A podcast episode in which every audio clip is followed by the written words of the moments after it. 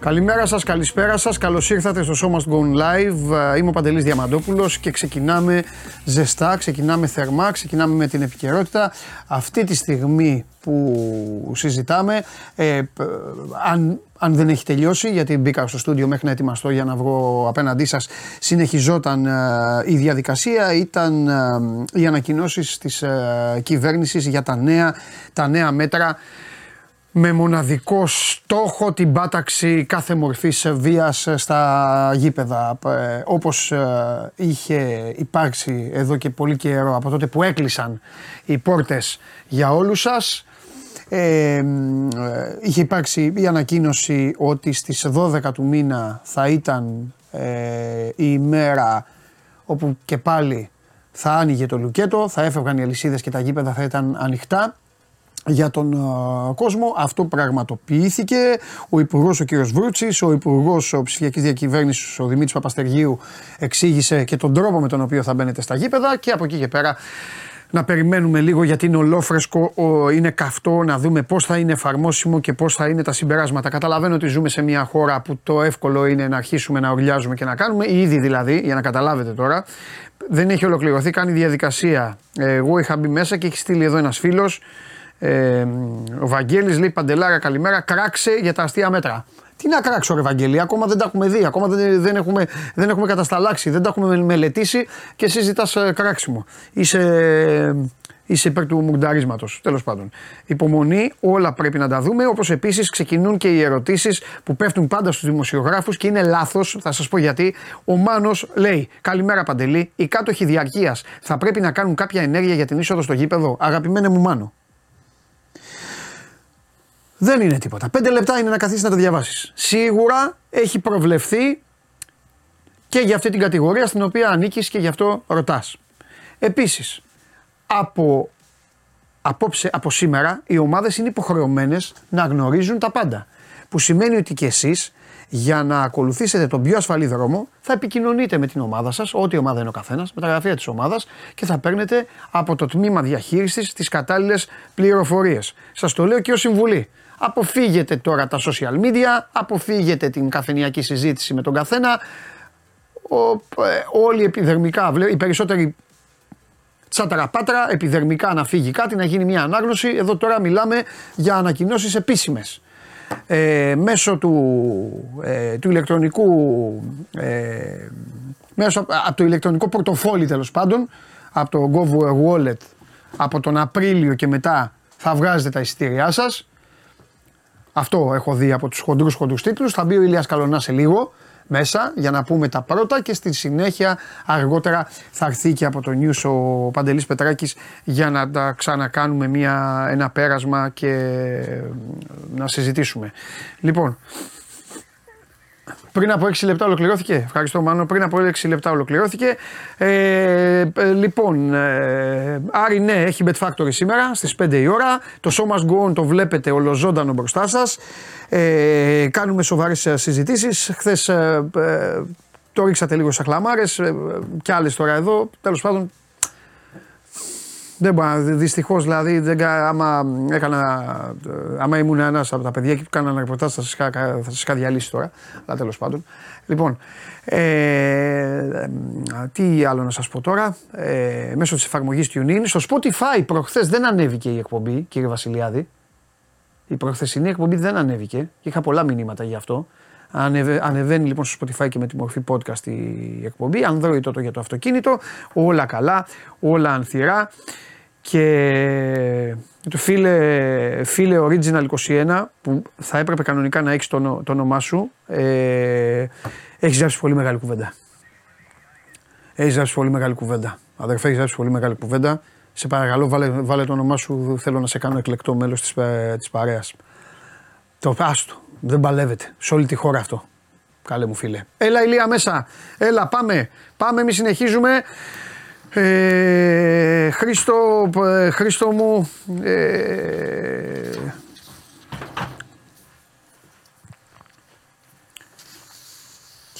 Χρήστο μου, δεν εννοεί αυτό ο φίλος. Εννοεί ότι εδώ υπάρχουν σοβαρά θέματα τώρα και εσείς το μακρύ σας και το κοντό σας. Λοιπόν.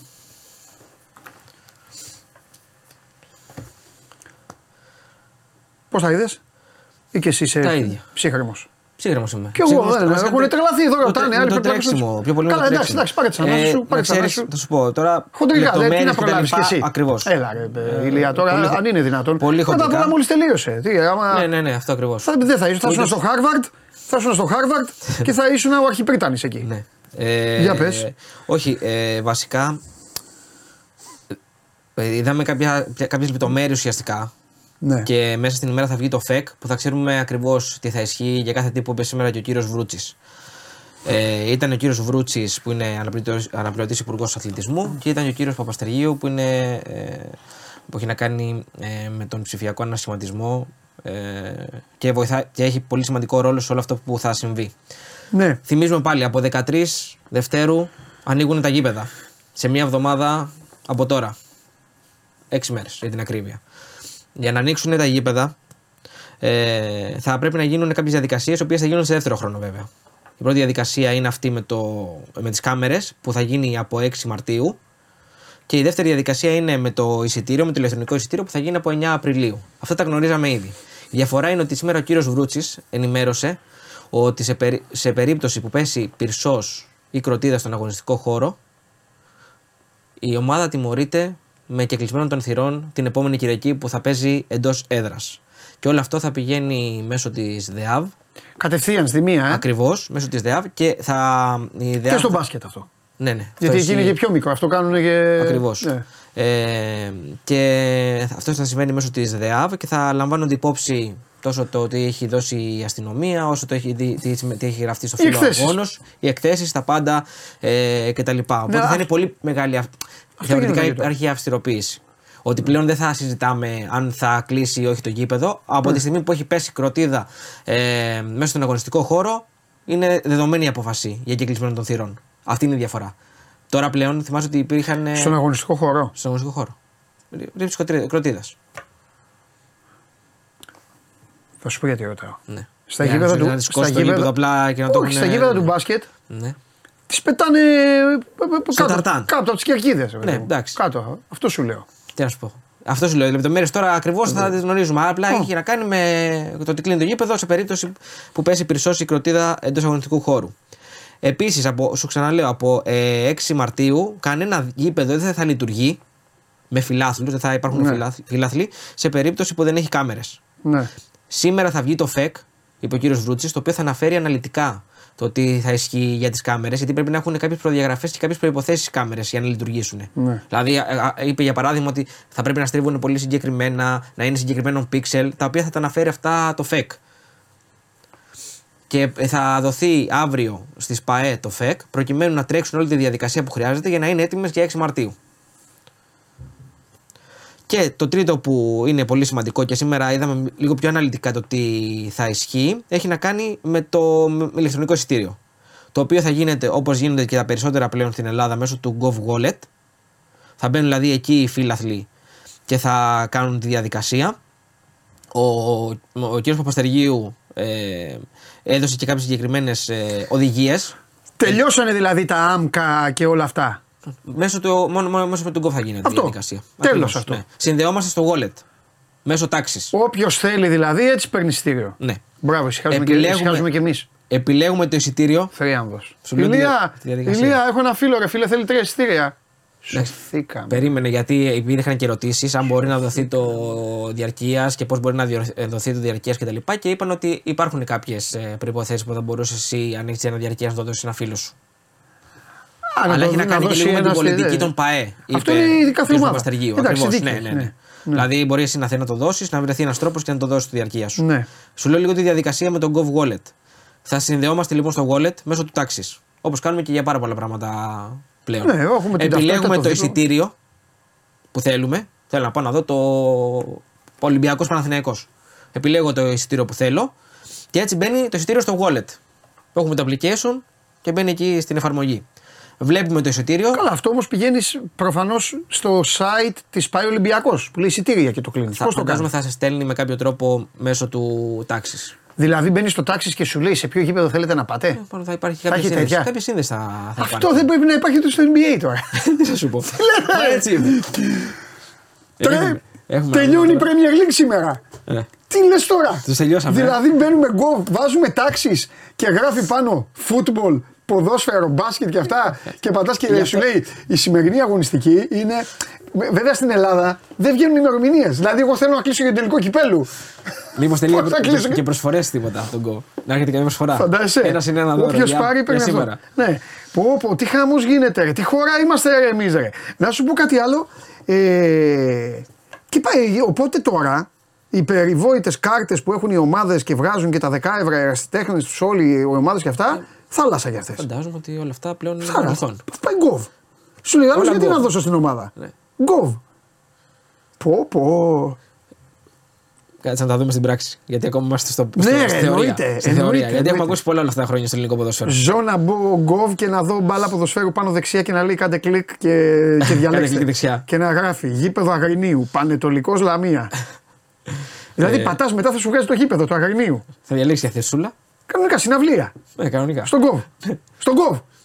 Τελειώνει η Bundesliga. Μην με εκθέτεις τώρα γιατί. Εσύ ωραία κουβέντα κάνουμε. Μην με εκθέτεις γιατί μπορεί ας πούμε, να πει. Η διαδικασία μας. Δηλαδή, ο Γιώργος Παπαστεργίου έδειξε τη διαδικασία που έκανε και την έκανε όλοι μέσω Gov. Πήγε στο όνομα Γιάννης Παπαδόπουλος. Το πάτησε. Διάλεξε το εισιτήριο. Του κατέβηκε το εισιτήριο. Και φαινόταν Γιάννης Παπαδόπουλος κτλ. Έδωσε παράδειγμα συγκεκριμένο. Κάτσε να δούμε και στην πράξη. Βλέπουμε λοιπόν το εισιτήριο, τον κάτοχο του εισιτήριου και τον κωδικό του εισιτήριου. Και βγαίνουμε εκεί πέρα, το δίνουμε, μας το χτυπάνε, μπαίνουμε. Εσύ που είσαι γεννημένος Ελληνάρα, ναι. Γεννημένος στο Ντόρτμουντ ναι. Και θες να πας να δεις τον Άρη. Και για το SM του εξωτερικού υπάρχουν κάποιες συγκεκριμένες προδιαγραφές. Υπάρχουν προδιαγραφές και για αυτούς. Και είπε και για τα παιδιά που είναι σημαντικό, γιατί φαντάζομαι και υπάρχουν και πολλοί γονείς που σε παρακολουθούν. Ότι τα παιδιά άνω των 15 μπορούν να εγγραφούν κανονικά στον Gov. Μάλιστα. Η διαδικασία θα γίνεται δηλαδή μέσω Gov για τον 15. Περίφημα. Τα παιδιά κάτω των 15 μας δίνει την επιλογή το wallet και εκεί επιλέγουμε ποιος συνοδεύει το παιδί. Και μπαίνει κανονικά το εισιτήριο στο wallet. Δηλαδή πηγαίνεις εσύ με το παιδί σου, παίρνεις εσύ το εισιτήριο, το συνοδεύεις εσύ το παιδί όμως. Μόνο έτσι, ή κάτω των 15. Ναι. Αυτή είναι η διαδικασία.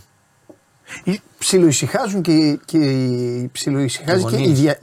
η διαχείριση των ομάδων ψιλοησυχάζει. Ναι. Γιατί. Στα εισιτήρια δουλεύουν άνθρωποι στα τμήματα της διαχείρισης. Ησυχάζουν και αυτοί από το στυλ. Έλα, να σου πω κάτι. Κράτα 10 εισιτήρια. Θα έρθει ο τάδε celebrity με την οικογένειά του και αυτά. Τέλος.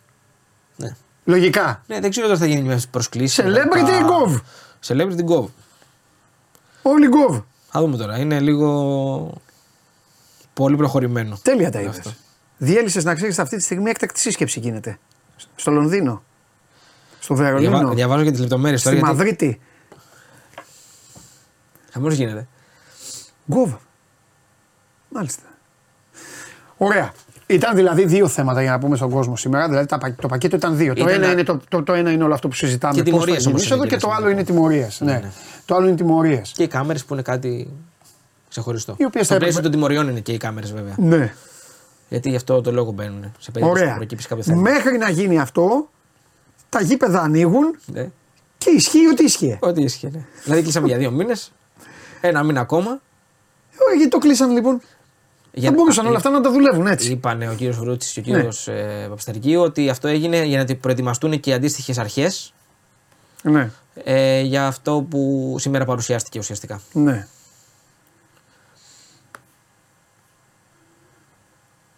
Μάλιστα. Αυτή είναι η κατάσταση αυτή τη στιγμή. Σου λέω, μέσα στην ημέρα θα βγει το ΦΕΚ που θα αναφέρει αναλυτικά τι ισχύει. Ναι. Γιατί ακόμα μας σου λέω, είμαστε λίγο ακόμα με τις ανακοινώσεις και τις δηλώσεις που έχουν κάνει οι υπουργοί. Ναι. Δεν μπορούμε να ξέρουμε περισσότερα πράγματα. Και το ωραίο είναι. Οι τιμωρίες ισχύουν όμως. Οι τιμωρίες να πούμε ότι ισχύουν από τη Δευτέρα. Mm-hmm. Όλο αυτό είναι Απρίλιο που σας λέει ο Ηλίας, αλλά οι τιμωρίες. Όλο αυτό που είπες, δηλαδή κροτίδες εννοείς, πυρσούς κτλ. Αυτό ξεκινάει. Ναι. Αυτό είναι ένα ωραίο κομμάτι. Είπε για την blacklist. Υπάρχει blacklist πλέον. Μ' αρέσει αυτό. Η εκπομπή αυτή για τέτοια ζει. Ναι, για πες. Θα φέρω και πίνακα μαύρο. Και θα γράφω εγώ με κοιμωλία. Το είπε ο κ. Παπαστεργίου αυτό. Επίσης υπάρχει κάτι πολύ σημαντικό που μου θύμισε ο Γενικός Γραμματέας του Υπουργείου. Είναι η blacklist. Δημιουργούμε μια λίστα στην οποία θα μπαίνουν τα άφημοι και ο προσωπικός αριθμός, όταν με το καλό έρθει, των ατόμων που δεν θα δικαιούνται να μπουν στα γήπεδα. Σωστό. Αν λοιπόν αυτός ο άνθρωπος πάει να εισάγει εισιτήριο τότε αμέσως στο σύστημα, θα το πετάξει έξω επειδή δεν θα δικαιούται να μπει. Που είναι τιμωρημένος δηλαδή. Αγγλία. Αγγλία, κανονικά. Ναι, εντάξει. Παλαιότερα υπήρχε μια κωμωδία. Την ώρα των αγώνων να περνάς από το αστυνομικό τμήμα. Θυμάσαι. Ναι, ναι, ναι. Αλλά 15 ημέρες που λέγανε παλιά. Ναι, όχι, λέγανε την ώρα όταν παίζει η ομάδα, η τάδε ομάδα να είσαι στο. Και γι' αυτό που για τα διαρκείας, γιατί και εκεί υπάρχει ένα ζήτημα. Ναι, ρωτάει. Τεχνικά ναι, μπορούμε προφανώς να βάλουμε τα διαρκείας ή να τα βάζουμε, λέτε, διαρκείας σε τρίτο πρόσωπο, αν αυτό συμφωνηθεί. Αλλά λέει είναι ένα κομμάτι που πρέπει να κλείσουμε τις επόμενες ημέρες, στις τελευταίες συζητήσεις που θα έχουμε. Ναι, γιατί σου λέω ότι κάποια πράγματα θα υπάρξουν και κάποιες συζητήσεις με τις ΠΑΕ. Σωστό είναι αυτό, γιατί θα πρέπει να φτιαχτεί ολόκληρη βάση, στην οποία είναι εύκολο. Λέει, είστε κάτοχος διαρκείας, ναι, αγώνας πανσεραϊκός Κηφισιά, θέλετε να μεταφέρετε το διαρκεία σας, ναι, σε ποιον, Καλονάς, Ηλίας, Αφημί, Άμτα κτλ. Ναι, ακριβώς. Δεν είναι τίποτα, τη σήμερα εποχή όλα αυτά φτιάχνονται, εδώ έχουν φτιαχτεί άλλα κι άλλα. Ναι, ναι. Εδώ πόλεμο κάνουν με πατώντας κουμπιά. Πλέον. Ναι. Ηλία Μάρκης, φοβερός. Λοιπόν, ωραία. Αν είχαμε και λίγο περισσότερο χρόνο, θα λέγαμε και αναλυτικά. Να γίνετε hackers. Πιστεύεις τώρα ότι δεν θα βρεθούν λύσεις? Τέλος πάντων. Πάντα βρίσκεται. Λύσεις. Πηγαίνουμε στο πρώτο σκέλος. Η λύση εννοείται. Ανοίγεις τις πόρτες, βάζεις όσους γουστάρεις, εσύ η ΠΑΕ, βάζεις όσους γουστάρεις από τα VIP σου, δεν ξέρω από πού, από εκεί που τους βάζουν, από τις πόρτες που τους βάζουν, τους αμολάνε μέσα στο γήπεδο 2,5-3 ώρες και σου λατσάρουν πριν αρχίσει ο αγώνας. Ανοίγουν οι πόρτες επισήμως 2 ώρες πριν αρχίσει και αυτή είναι μέσα. Αυτό είναι, υπάρχει. Ναι, ναι. Άμα είμαστε χώρα κωμωδία θα το κάνουμε αυτό, εντάξει, επιθεώρηση. Δεν μπορούμε κάθε, ό,τι πάει να γίνει για καλό δηλαδή να καθόμαστε εντάξει, αλλά κάθε φορά να το αλλάζουμε τα φώτα. Και...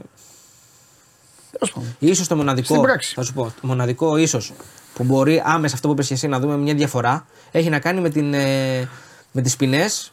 Στη ρήψη κροτίδας, στη ρήψη πυρσού κτλ. Γιατί αυτό είναι κάτι απτό. Δηλαδή θα το δούμε άμεσα τι θα γίνει. Για τα εισιτήρια και για τις κάμερες που είναι σε δεύτερο χρόνο. Είναι κάτι που θα το δούμε σε. Επειδή είμαστε η χώρα της πατέντας και η χώρα του έλα, αρπακόλα και αυτά, σίγουρα θα βρούνε. Πάντα βρίσκεται κάτι. Άμα θέλεις να βρεις. Το θέμα είναι κατά πόσο θες να είσαι. Και έχει να κάνει και με τις ομάδες. Και να μην δώσεις δικαιώματα. Και με τις ομάδες. Πέρα από το κομμάτι της κυβέρνησης. Ναι, ναι, σωστό, καλά εννοείται. Αφού αυτές μετά. Αν οι ομάδες θέλουν. Μα όλες αυτές είναι αποφάσεις που έχουν να κάνουν με το σπίτι κάποιου. Ναι, ναι, ναι. Καταλαβες. Το ίδιο. Σαν σου λέγανε ότι κοίταξε, αν δεις το σπίτι σου, θα το έχεις κλειστό. Όποιος θέλει να σε επισκεφθεί, θα πρέπει να έρχεται έτσι και αυτά. Αν εσύ το σπίτι σου θες να ανοίξεις την πόρτα και να λες έλα μέσα, άστο μετά, θα το κάνω εγώ μετά αυτό. Εντάξει, τι θα σου πιάνεις. Ναι, ναι, έτσι είναι. Αλλά γι' αυτό εγώ με τις ποινές. Οι ποινές πρέπει να είναι δηλαδή τούμπανο. Δεν καταλαβαίνει ο άλλος. Και λεφτά. Οι ομάδες πονάνε στα λεφτά. Το πιστεύεις αυτό? Ναι. Δεν ξέρω. Στα λεφτά. Πάντα έτσι ήταν. Στα λεφτά. Με τα πρόστιμα όμως. Γιατί δεν είναι πρόστιμα αυτά. Όταν σου λέει ο άλλος τιμωρείται, διαβάζει το αθλητικό δικαστήριο. Τιμωρεί, λέει με 4.000, την πάει τέτοιο. Τι 4.000. Αυτοί οι 4.000 πάνε και τρώνε τα σουβλάκια όλοι μαζί. Η αποστολή κάθε τέτοιο μετά το μάτς. Αυτό το λέω. Ρίχτους. Κατοστάρα, τριψήφια, θα γίνει, θα πάθουν κοκομπλόκο, κανονικά άμα τους ρίχνεις. Εκεί πονάνε, στην τσέπη. Τέλος πάντων. Αυτά. Είσαι κολοσσός. Θα τα πούμε. Κορυφαίος. Καλή συνέχεια. Φιλιά πολλά, Ηλία μου. Ευχαριστώ πάρα πολύ. Αυτός είναι ο Ηλίας Καλονάς. Ήταν φρέσκα όλα αυτά τα οποία συμβαίνουν. Θα έχουμε την ευκαιρία να τα συζητήσουμε. Εσείς εδώ έχετε έρθει. Έχει εμφανιστεί και ο Μιχάλης για να κάνει μάθημα, ενώ ο ίδιος Μιχάλη. Ωραία τα έγραψες. Ωραία έδωσες τα φώτα σου. Εντάξει, έτσι κι αλλιώς το εξαφανιστήκανε. Εμφανιστήκαν 3-4 να χαλάσουν εκπομπή. Εξαφανιστήκανε. Αλλά μην ξεχνάς τι σου έχω πει και εσένα. Εντάξει. Και στο τέλος το So Must Go On θα έχει δικαιωθεί. Και θα λέτε. Τέλος πάντων, ο καθένας έχει δικαίωμα να θέλει και να γουστάρει και να κάνει. Το κακό είναι όταν έχεις κάτι και είναι δικό σου, να του συμπεριφέρεσαι τόσο άθλια. Πάμε.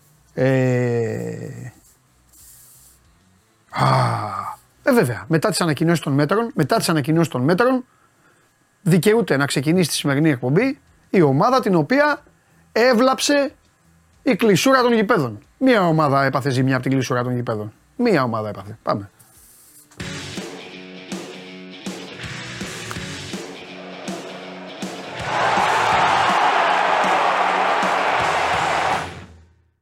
Βέβαια. Χαίρετε. Καλώς το φίλο μου. Νομίζω και ιεραρχικά έτσι πρέπει να ξεκινήσεις με... Όχι, δεν το πάω έτσι. Γιατί... Γιατί... θα σου πω γιατί. Δεν το πάω έτσι γιατί στο μυαλό του το έχουν αυτό. Λένε έλα μωρέ όποιος είναι αυτό να ξεκινάει. Είμαι εντελώς αντίθετος άνθρωπος. Όταν τρώω φαγητό αφήνω τελευταίο αυτό που μου αρέσει. Στην προκειμένη περίπτωση στη δουλειά δεν σημαίνει ότι ό,τι αφήνω τελευταίο μου αρέσει. Αλλά ό,τι αφήνω τελευταίο έχει να κάνει και πιο πολύ έτσι λίγο να ανάψει τα πνεύματα. Ο ΠΑΟΚ είναι μια χαρά. Δηλαδή με δύο λόγια άκου. Μην βγαίνεις τελευταίος ποτέ. Δεν θες. Ναι. Ποτέ.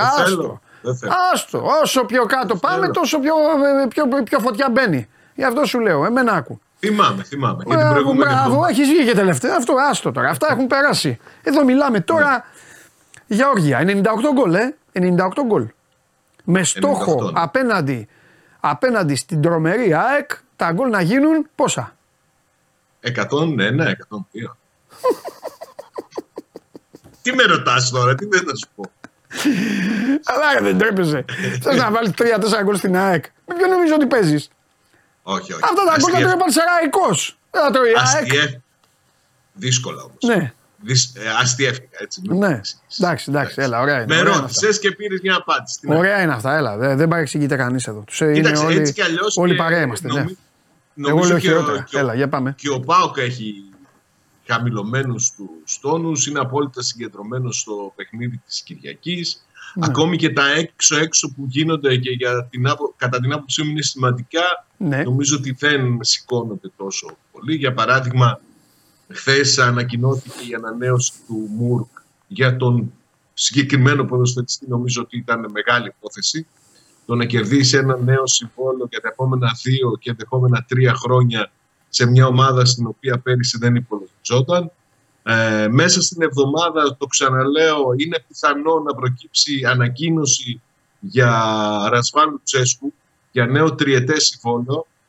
Συγκυριακά, αν συμβεί αυτό, θα έρθει πριν από τη σειρά των 4 ντέρμπι που θα δώσει ο ΠΑΟΚ, αλλά νομίζω ότι δεν χρειάζεται ο ΠΑΟΚ μια τέτοια κίνηση για να επιδείξει την εμπιστοσύνη απέναντι στο Ρουμάνο τεχνικό, τη δείχνει με πράξεις, με έργα, αλλά θα είναι σημειολογικό πριν από αυτή τη σειρά των πολύ μεγάλων παιχνιδιών που θα δώσει ο ΠΑΟΚ το πρωτοφανές αυτό πρόγραμμα να έχει κλείσει και το θέμα του προπονητή, ο οποίος έτσι κι αλλιώς είναι και αυτός που παίρνει και όλες τις αποφάσεις που αφορούν το ποδοσφαιρικό κομμάτι του κεφάλου, και αυτό είναι το σωστό και το πρέπον, γιατί έχει δείξει ότι οι επιλογές του είναι αυτές που μπορούν να οδηγήσουν τον ΠΑΟΚ στην επιτυχία. Αν θα προκύψει το ζήτημα αυτό, νομίζω ότι θα είναι σημαντικό, αν κλείσει δηλαδή και τυπικά το θέμα του Λουτσέσκου, γιατί να θυμίσω ότι υπάρχει έτσι προφορική συμφωνία ανάμεσα στον προπονητή του ΠΑΟΚ και τον Ιβάν Σαββίδη. Βέβαια για μένα αυτές οι μέρες έχουν πολύ μεγάλο ενδιαφέρον, κυρίως ό,τι αφορά την προετοιμασία για το παιχνίδι της Κυριακής. Ναι, λογικό είναι αυτό. Τώρα δεν είναι και λάθος αυτό να συζητάς για τον Λουτσέσκου και για οτιδήποτε. Μπράβο. Και είναι κάτι που δεν αρέσει και στον ίδιο τώρα. Δηλαδή η ομάδα. Ναι, και γι' αυτό σου είπα εξ αρχής ότι δεν θα σηκωθεί. Ακόμη και αν υπογράψει ο Λουτσέσκου, που για μένα θα είναι πολύ μεγάλη υπόθεση. Ναι. Επικοινωνιακά τουλάχιστον δεν θα σηκωθεί πολύ από τον ΠΑΟΚ αυτή τη φορά. Ναι, βέβαια. Ο Λουτσέσκου χθες προπόνησε για πρώτη φορά μετά το παιχνίδι στο Περιστέρι τους ποδοσφαιριστές του. Δεν αντιμετωπίζει σημαντικά προβλήματα πέραν από αυτό του Βιερίνια, ο οποίος πλάκα-πλάκα κλείνει ένα μήνα με ενοχλήσεις και είναι εκτός. Δεν πρόκειται να αγωνιστεί, να υπολογίζεται και στο παιχνίδι με την ΑΕΚ. Τα γνωστά με τα ερωτηματικά, τα οποία στην ουσία δεν αλλάζουν την εικόνα του ΠΑΟΚ, γιατί νομίζω ότι πιο μεγάλο ενδιαφέρον έχει από το αν θα παίξει ο Ντεσπότοφ ή ο Ζίβκοβιτς δεξιά, αν θα παίξει ο Μουρκ ή ο Κωνσταντέλιας στο 10, ή αν θα παίξει, γιατί αυτό είναι καινούριο δίλημμα που μπαίνει πλέον μετά την επιστροφή του Σαμάτα από το κύπελο Εθνών Αφρικής, αν θα παίξει ο Ταζανός ή ο Μπράντον Ντόμα στην κορυφή της επίθεσης. Ναι, είναι σημαντικά, αλλά Το πιο για μένα ενδιαφέρον είναι το πώς θα αντιμετωπίσει ο Ρασβάλ Λουτσέσκου την ΑΕΚ, που του δημιουργεί ζητήματα έτσι από την προηγούμενη αγωνιστική περίοδο. Εντάξει, αλήθεια αν είναι. Θα έχει κάτι να διαφοροποιήσει, αν θα επιφυλάξει καμία έκπληξη στον Αλμέιδα, εκεί νομίζω ότι θα είναι το πιο μεγάλο ενδιαφέρον, παρά στις επιλογές του προσώπου στο συγκεκριμένο παιχνίδι. Εντάξει, βέβαια μπορεί να παίξει και το παιχνίδι του ο ΠΑΟΚ. Γιατί μετά το μάτς στην ΟΠΑΠΑΡΕΝΑ ξεκίνησε η μηχανή να παίρνει μπροστά. Πιθανότατα, οπότε... γιατί απλά δεν είναι τόσο δογματικός ο Ρασβάλ Λουτσέσκου όσο ήταν, ας πούμε, πέρυσι στις αρχές του πρωταθλήματος. Που έλεγε χάσω, κερδίσω, θα το κάνω με το δικό μου τρόπο. Ναι, τώρα σωστό. Είναι λίγο. Έχει και την δυνατότητα. Είναι πιο διαλλακτικός. Μπράβο, και του εντάξει, ρε Σάβα, και ποιότητα το αυτό, του το παρέχει η ποιότητα, του το παρέχει λίγο και το ότι υπάρχουν περισσότερες επιλογές. Εντάξει, ναι. Επιλογές οι οποίες προέκυψαν κιόλας, κάποιες ήταν και μη αναμενόμενες. Ισχύει. Έτσι είναι το ποδόσφαιρο όμως. Έτσι. Τώρα που μιλάμε για επιλογές, ναι. Ο Εκόνγκ έχει σημαντικό παιχνίδι σήμερα στο Κόπα Αφρικά, παίζει μητελικά, κάνει πολύ καλό τουρνουά, με την υποσημείωση ότι εκεί παίζει τρίτο σε τριάδα άμυνας, του ταιριάζει ίσως περισσότερο, αλλά θα είναι πολύ διαφορετικός, πιστεύω, στην επιστροφή του, ό,τι και αν γίνει από εδώ και πέρα, από τον παίκτη που έφυγε. Δεν το πιστεύεις. Τον έχεις σώσει τον Μπάκο και Τζιόρα. Και ας λέγανε στη Θεσσαλονίκη ότι έκανε χατήρι στον πατέρα του και αυτά τα ελληνικά, ανέκδοτα που λένε στην Ελλάδα όταν εμφανίζεται ένας παίκτης. Τους ενδιαφέρει οι Έλληνες ληξίαρχοι που ασχολούνται με το τι δουλειά κάνει ο καθένας και πόσο χρονών είναι. Τους ενδιαφέρει από πού προκύπτει ο κάθε ποδοσφαιριστής και ο κάθε εργαζόμενος.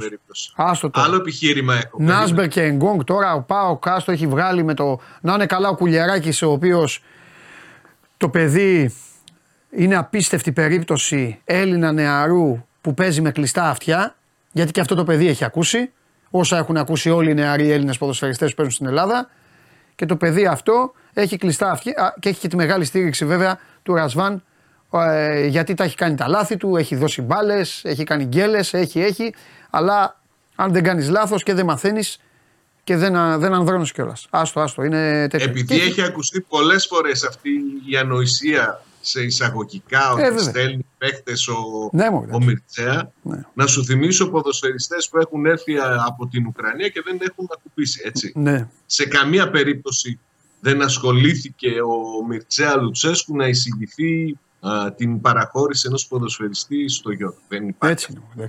Είχε άλλα ζητήματα. Έτσι είναι. Και στην τελική θα σου πω κάτι, ακόμη και αν γινόταν, πραγματικά, μπορεί να φανεί παράξενο αυτό, αλλά δηλαδή και να γινότανε, ναι, μια χαρά θα ήτανε. Δηλαδή το ότι εισηγούνται οι μανατζαρέοι, οι οποίοι ξαφνικά μύρισαν λεφτά τα τελευταία 20-25 χρόνια, ο ένας θεός χωρίς τον είχε πιτσαρία, ο άλλος δεν ξέρω και εγώ τι έκανε στη ζωή του, ήταν λογιστής, ο άλλος είχε καφέ μπαρ και ξαφνικά μπήκαν στο χώρο του ποδοσφαίρου με πιαριλίκια και με όλα αυτά και άλλαξαν και τώρα νομίζουν ότι ξέρουν και μπάλα. Δίνουν οι μανατζαρέοι παίκτες, κυριαρχούν στον πλανήτη και θα πούμε αν ο Μιρτσέα Λουτσέσκου, ο οποίος είναι από τα μεγαλύτερα ονόματα στο ευρωπαϊκό ποδόσφαιρο, πρότεινε έναν παίκτη σε μια ομάδα που την χάνει να είναι ο γιος του προπονητή. Καλά έκανε. Δεν ισχύει πάντως. Ναι, εντάξει. Πρώτα απ' όλα, εγώ αν ήμουν ο Σαββίδης και όλα θα έλεγα, να σου πω κάτι, ρώτα και τον πατέρα σου κανένα παίκτη. Δεν κατάλαβα. Πού είναι, δηλαδή δεν το κατάλαβα αυτό. Δεν είναι κακό. Γιατί είναι κακό. Απλά να μην χρεώνονται. Να μην χρεώνονται οι επιλογές. Ας πούμε ήρθε, πώς το λέγα, το Βραζιλιάνο, το Μπάκ που ήρθε από την Ουκρανία. Στην Ελλάδα, αγόρι μου, θα σου πω τη μεγαλύτερη ιστορία, καραμπάμ μπαμ μπουμ, στην Ελλάδα ήρθε να παίξει ένα χρόνο. Πόσο έπαιξε. Ο ποδοσφαιριστής Ορμπάιθ, ο πρώτος ποδοσφαιριστής που στην Ελλάδα έβγαζε 50 μπάλες. Κατευθείαν. Και οι Έλληνες βγήκαν και είπαν, περμένος παίκτης εντωμεταξύ. Διεθνής και αυτά, και στην Athletic Bilbao αντικατάστατος. Και στην Ελλάδα είπαν ότι ο Βαλβέρδε έβγαλε μίζα. Θες τίποτα άλλο μετά από αυτό? Μην ασχολείσαι. Όχι, αυτό είναι το ελληνικό ποδόσφαιρο. Μην ασχολείσαι. Reality. Ψηφίστε S3 άμα θέλετε να φύγει ο Σάβας. Αυτό είναι, δεν έχει τέτοιο. Κωμωδία. Λοιπόν, τίποτα. Εσύ σοβαρός, μετρημένος, προσιλωμένος, το κεφάλι μέσα, ξεχνάς το παρελθόν, σε έχω αναλάβει πλέον, καμία έπαρξη. Μην ακούσω το βρωμό στο μάσου να πει αυτά που λέει όλα τα χρόνια εύκολα και αυτά. Και προχωράμε. Πάμε. Φιλιά. Πρόσεχε για τις ερωτήσεις. Που κάνω. Που κάνω. Ναι. Α, για να μην σε φέρνω σε δύσκολη θέση. Παρασύρωμαι. Ωραία, μπορώ να την αλλάξω. Πόσα θα χάσει ο Πάο Ξάβα? Δεν έχω απάντηση. Εντάξει. Καλύτερα. Πας καλύτερα. Να σου πω, πριν κλείσουμε, ξέρεις ότι έχουμε βρει ομάδα πλέον να ακολουθούμε στην Ολλανδία, έτσι. Και εγώ και εσύ. Για πες. Είναι η ομάδα, ονομάζεται Stedoko. Αν τη λέω, αν την προφέρω σωστά. Stedoko. Αγωνίζεται στην τέταρτη κατηγορία στην Ολλανδία. Ναι. Έχει ένα γήπεδο 2.000 θέσεων και ανακοίνωσε χθες ότι εκεί θα συνεχίσει την καριέρα του ο αρτίστας, ο μαέστρος. Πλάκα κάνεις. Στη Στέντοκο πήγε. Στη Στέντοκο πήγε. Εκεί πήγε. Πήγε στη Στέντοκο. Ρε φίλε, δεν είναι τίποτα τυχαίο στη ζωή. Αυτοί οι παικταράδες έτσι πρέπει να τελειώνουν. Έτσι πρέπει να τελειώνουν. Μόλις θα διδάξει. Ξέρεις τι, μόλις τα βανιάζουν το επίπεδο και μετά βαραίνουν, πρέπει να πηγαίνουν σε μια τέτοια ομάδα. Τώρα κάντον εικόνα. Κάντον εικόνα πώς θα γίνει. Πώς θα γίνει. Θα τρώει, θα κάνει τη ζωάρα του, θα σκάει μύτη σε αγώνα Στεντοκό, θα κάνει 5 ποδιές, 4 μπάλες, 3 στιμένα. Θέλω αποτέλεσμα Στεντοκό κάθε εβδομάδα. Δεν με ενδιαφέρει. Φυσικά τώρα την παρακολουθώ. Κοίταξε, έτσι κι αλλιώς. Έχει ξεκινήσει και μια επιχείρηση τις τελευταίες ώρες. Ναι. Την ακολουθούν αυτή την ομάδα φίλοι του ΠΑΟ. Ναι. Εκεί που είχε περίπου 500 ακολούθους στα social media. Έλα, τώρα έχουν φτάσει καμία 6-7 χιλιάδες και κουτσατιστεί ο Ολλανδής. Έλα ρε. Και τρελαίνομαι που δεν έχουμε πει για ποιον μιλάμε. Ούτε θα πεις. Να τους γίνει μάθημα να μάθουν ότι όταν θα μιλάμε για ποιητές της μπάλας θα πρέπει να γνωρίζουν για ποιον μιλάμε. Με έφτιαξες τρελά. Ούτε στοιχείο δίνω. Ούτε εξωτερικής εμφάνισης δίνουμε στοιχείο. Τίποτα. Στέντο κόλλη. Και σήμερα. Φεύγω για να μην μιλήσω. Αλήθεια. Σε πόσους αγώνες? Δεύτεροι είμαστε λέει. Σε 20 αγώνες. Δεύτεροι στην τέταρτη κατηγορία. Θα ανέβουμε δηλαδή. Πάμε για άνοδο. Ναι. Πω, τρέμεται όλοι, Φέγενο, τα Ιτχόβεν, Σιόβα τρέμε, έρχεται Στεντοκό. 2.000 θέσεων, οι 250 είναι σκεπασμένες, οι άλλες είναι στο έλεος του καιρού. Δεν έχει σημασία. Και με χιόνι στέκομαι εκεί μόνο και μόνο να τον βλέπω με τα γάντια του, να κάθεται και να περιμένει την μπάλα ρε φίλε. Εννοείται, μας έχουν ζαλίσει. Τρέχει, μαρκάρει, σουτάρει, δίνει κάθετη, κάνει το ποδό. Έλα ρε αντεπνιγείται. Δώστε την μπάλα στα πόδια. Δώσε την μπάλα στα πόδια τον παίκτη να τελειώνουμε. Έτσι μπράβο. Φιλιά. Γεια σου ρε Σάβα. Λάθος ομάδα είσαι, τα έχω πει εγώ. Λοιπόν, προχωράμε. Τον έχετε το φίλο μου. Έχω καιρό να τον δω. Πάμε, μου έχει λείψει.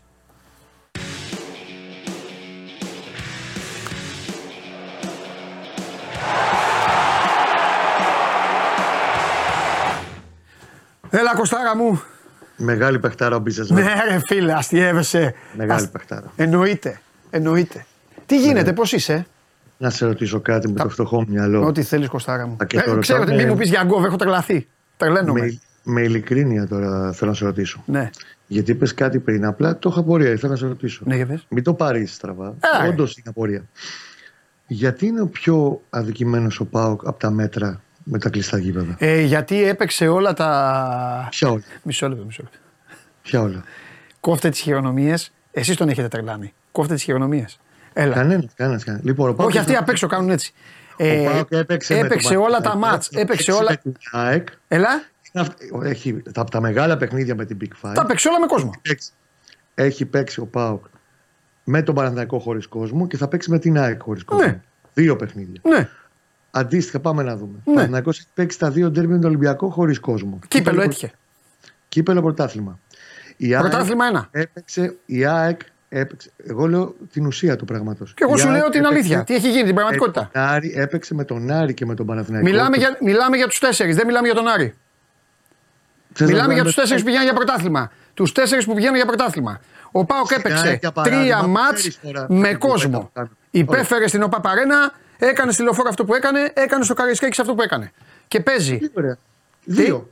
Και παίζει δύο. Και όλοι οι υπόλοιποι θα παίξουν δύο μάτς χωρίς κόσμο από τα μεγάλα παιχνίδια. Η Άγκια, παράδειγμα, ναι, δεν προχώρησε στο κύπελο. Της κόστησε δεν είχε κόσμο στην Οπαπαρίνα προφανώς. Είναι κύπελο, έχει κλήρωση. Είναι άσχετο. Δεν ήξερε κανένας τίποτα. Όταν ο Μητσοτάκης έκλεισε τις πόρτες, το μόνο που ξέραμε είναι ότι ο ΠΑΟΚ. Τα είχαν βγει νωρίς. Και το κάναν 12. Όχι. Τα βρώματα είχαν βγει. Το Παναθηναϊκός Ολυμπιακός δεν το ήξερε κανένας. Κώστα, ούτε το Αικάρης. Δεν είχαν βγει, Κώστα. Τα έχω μελετήσει. Αλλιώς θα τα είχα βάλει μέσα σε αυτά. Εγώ δεν έχω θέμα. Μάτς έπαιξε, για παράδειγμα, η ΑΕΚ χωρίς κόσμο. Δύο Ολυμπιακός με τον Παναθηναϊκό και με την ΑΕΚ χωρίς κόσμο. Δύο και ο ΠΑΟΚ χωρίς κόσμο. Και του ΠΑΟΚ προέκυψε ότι πήγε το πρόγραμμα πιο μετά, θα μπορούσε να είναι τρία χωρίς κόσμο. Τελικά θα είναι δύο χωρίς κόσμο. Ναι. Στην αρχή ήταν τρία. Όταν βγήκε. Ναι, όταν βγήκε ήταν τρία. Τότε έγινε η κουβέντα. Τότε οι υπόλοιποι πήγαν μεγάλα μάτς χωρίς κόσμο. Παιδί μου, έπαιξε ο ΠΑΟΚ με όλους τον πρώτο γύρο, σου λέω, με κόσμο. Ναι. Και ήταν να παίξει στο γήπεδο του χωρίς κόσμο. Τόσο απλό είναι. Τι άλλο να πούμε. Και εσύ έρχεσαι εδώ και μου βάζεις τα κύπελα. Ποια κύπελα. Θα βάλουμε και τον τερτό του, αφού έγινε μετά τα κύπελα. Δεν το ξέραμε. Μετά βγήκαν τα κύπελα. Την ουσία κοιτάμε, Παντελή. Όπως και θα έπαιζε, και το αν δεν γινόταν η μετακίνηση, θα έπαιζε και με τον Παναθηναϊκό χωρίς κόσμο στο κύπελλο. Γιατί θα ήταν άδικο αυτό και δεν θα μπορούσε να γίνει. Καλά. Τέλος πάντων. Όπως και δεν έγινε, και σωστά δεν έγινε. Και θα έχει κόσμο και στα δύο παιχνίδια. Λοιπόν. Αυτό είναι πολύ σωστό που έγινε. Για πάμε. Δεν βλέπω κάποια αδικία. Τέλος πάντων. Δύο μάτς δεν παίξαν και οι υπόλοιποι στην έδρα τους στα μεγάλα παιχνίδια. Δύο μάτς δεν έπαιξε και ο ΠΑΟΚ με κόσμο στην έδρα τους. Ναι, σου επαναλαμβάνω, βάζει το κύπελλο. Τέλος πάντων, για λέγε. Πού θες να ξεκινήσεις? Τίποτα, η ομάδα, πώς είναι η ομάδα. Εσύ θα μου πεις, άμα έχουμε τίποτα. Κοίταξε να δεις, γυρίζουν μετά από διήμερο ρεπό που τους το έδωσε τη μία μέρα προβλεπόμενη και τη δεύτερη ως δώρο Τερίμ για την πρόκριση στο κύπελλο και την νίκη του Ολυμπιακού. Ναι. Και το είχαν ανάγκη. Και την περασμένη εβδομάδα σου υπενθυμίζω ότι παρότι ήταν με κύπελλο, με Ολυμπιακό, με όλη αυτή τη διαδικασία, τους έδωσε δύο ρεπό. Γιατί ήταν πολύ φορτωμένο όλο το πρόγραμμα των παιχτών και χρειάζονταν αυτές τις ανάσες. Η ουσία, αυτό περιμένει να δει σήμερα, είναι την κατάσταση του Σπόρα, του Βέρμπιτς, του Βαγιανίδη και δευτερευόντως του Ιωαννίδη. Γιατί με τον Ιωαννίδη είναι πολύ πιο προσεκτική σε όλα πλέον. Οπότε κάτι θα περιμένω με την προπόνηση. Οι άλλοι πιστεύω θα μπουν αυτή τη βδομάδα, οπότε μπορεί να τους έχει διαθέσιμους για το μάτς με τον Πανσεραϊκό στις αίρες την Κυριακή, 5 ώρα νωρίς, γιατί έχει μετά το μεγάλο μάτς του ΠΑΟΚ. Σε ένα παιχνίδι πολύ πονηρό, ναι, γιατί δεν υπάρχουν εύκολα παιχνίδια. Ο Παναθηναϊκός είναι μια πολύ καλή μεσοεπιθετικά ομάδα. Φαίνεται όμως το στυλ του να ταιριάζει στο πώς παίζει ο Παναθηναϊκός, αλλά απ' την άλλη είναι μια ομάδα που μπορεί να σου φτιάξει φάσεις και να σου δημιουργήσει ζητήματα. Το καλό για τον Τερίμ αυτή τη βδομάδα είναι ότι για πρώτη φορά την ημέρα που ανέλαβε, που είναι 6 εβδομάδες πλέον, δεν υπάρχει μεσοβδόμαδο παιχνίδι. Οπότε μπορεί να δουλέψει 4-5 ημέρες με ηρεμία και σε κάποια πράγματα παραπάνω που έχουν να κάνουν κυρίως με το αμυντικό transition, με την αμυντική ισορροπία, με όλο αυτό το κομμάτι που θέλει να δουλέψει, κυρίως από τη μέση και πίσω, γιατί μπροστά τέλος πάντων αρχίζει και ρολάρει πολύ περισσότερο. Κάτι άλλο που πεις θέλει να δει και νομίζω θέλει να το εδραιώσει κάποια στιγμή ο Τερίμ έχει να κάνει με το κέντρο της άμυνας, όπου ο Γετβάη αυτή τη στιγμή, έχοντας κάνει step up με τον Τερίμ στον πάγκο, για την άλλη εικόνα του, νομίζω ότι συμφωνείς αυτό, τελευταίους 6 εβδομάδες με τον Τερίμ στον πάγκο, ο Γετβάη είναι τελώς διαφορετικό η εικόνα του, η παρουσία του και όλη η προσφορά του μέσα στο γήπεδο. Από τη στιγμή που πέρασε δεξιό στόπερ, ναι, και μοιάζει πολύ πιο ισορροπημένο στο παιχνίδι του. Αυτό που θα θέλει να κάνει κάποια στιγμή ο Τερίμ είναι να αρχίσει να τον παντρεύει ποδοσφαιρικά με τον Ούγκο για να βρει ένα σταθερό σχήμα, ένα δίδυμο πίσω. Αν αρχίζει να μπαίνει ο Βραζιλιάνος, δηλαδή πιο βασικός πλέον. Τον έβαλε δύο φορές βασικό στα μάτς με τον Πάοκ και στο κύπελλο. Με τον Ακαϊνή, στο πρωτάθλημα μόνο τον είδαμε 45 λεπτά στον Πάοκ, όπου δεν ήταν έτοιμος ο Βραζιλιάνος. Εκτιμώ ότι σύντομα θα αρχίσει να το καθιερώνει αυτό το Γετβάη Ούγκο στα μετώπισθεν. Ναι. Για να πάει και να κάνει. Να σου πω τώρα, χωρίς διάθεση ίντριγκας, αλλά επειδή το συζητούνται, ναι, όλα εδώ για όλες τις ομάδες.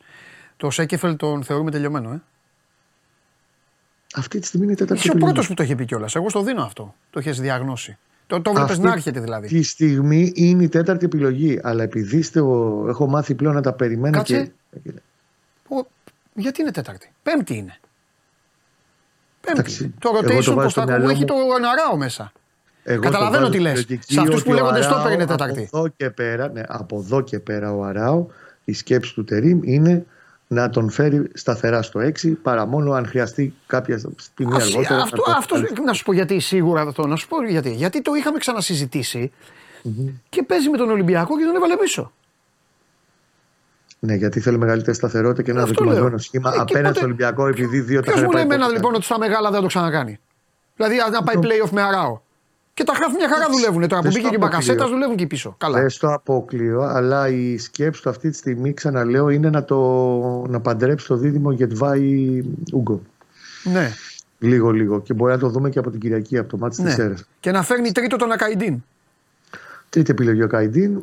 Και ο Σέκεφερ αυτή τη στιγμή είναι τέταρτη επιλογή. Αλλά ξαναλέω, επειδή έχω μάθει να περιμένω όλα και επειδή πριν από 2 εβδομάδες βαριά, 10 μέρες όπως θα σου πω, στις συνειδήσεις, στις συζητήσεις, οτιδήποτε ήταν, φαινόταν τελειωμένος και ο Ρουμπέν. Εγώ λέω να περιμένουμε και να μην πιαζόμαστε. Γιατί όλοι θα πάρουν το χρόνο τους. Ανάλογα με το τι απαιτήσεις υπάρχουν σε κάθε παιχνίδι. Δεν είναι το ίδιο νομίζω. Τέλος πάντων.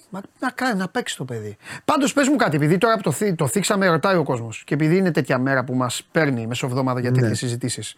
Δεν έχει γίνει κάτι. Όχι. Καθαρά γονιστικό. Είναι καθαρά, ναι. Γηπεδικό, ναι. Ξέρετε, προσπαθώ να σκεφτώ πάντως τι δεν του αρέσει. Όταν ήρθε ο. Νομίζω ότι είχε να κάνει πιο πολύ με την ισορροπία στα πόδια. Όταν ήρθε. Δεν έχει παίξει και πολύ όμως με αυτόν βασικό. Πόσο έπαιξε, 7 λεπτά, 10, 3. Όταν ήρθε ο Τερίμ στον Παναθηναϊκό, ο Σέκεφελτ και έπαθε διάστρεμα. Ήταν χτυπημένος, ναι. Και μετά έβγαλε μια ήλιωση και έμεινε και άλλη μια εβδομάδα εκτός. Έμεινε πιο πίσω. Επέστρεψε. Έπαιξε λίγο 9 λεπτά στο κύπελο. Στην πρόκριση στη Ρεβάνση με τον Ολυμπιακό. Αυτό λέει, μπράβο, 9 αυτό. Είχε βάλει και την νικητήριο πέναλτι ο Καμαρά.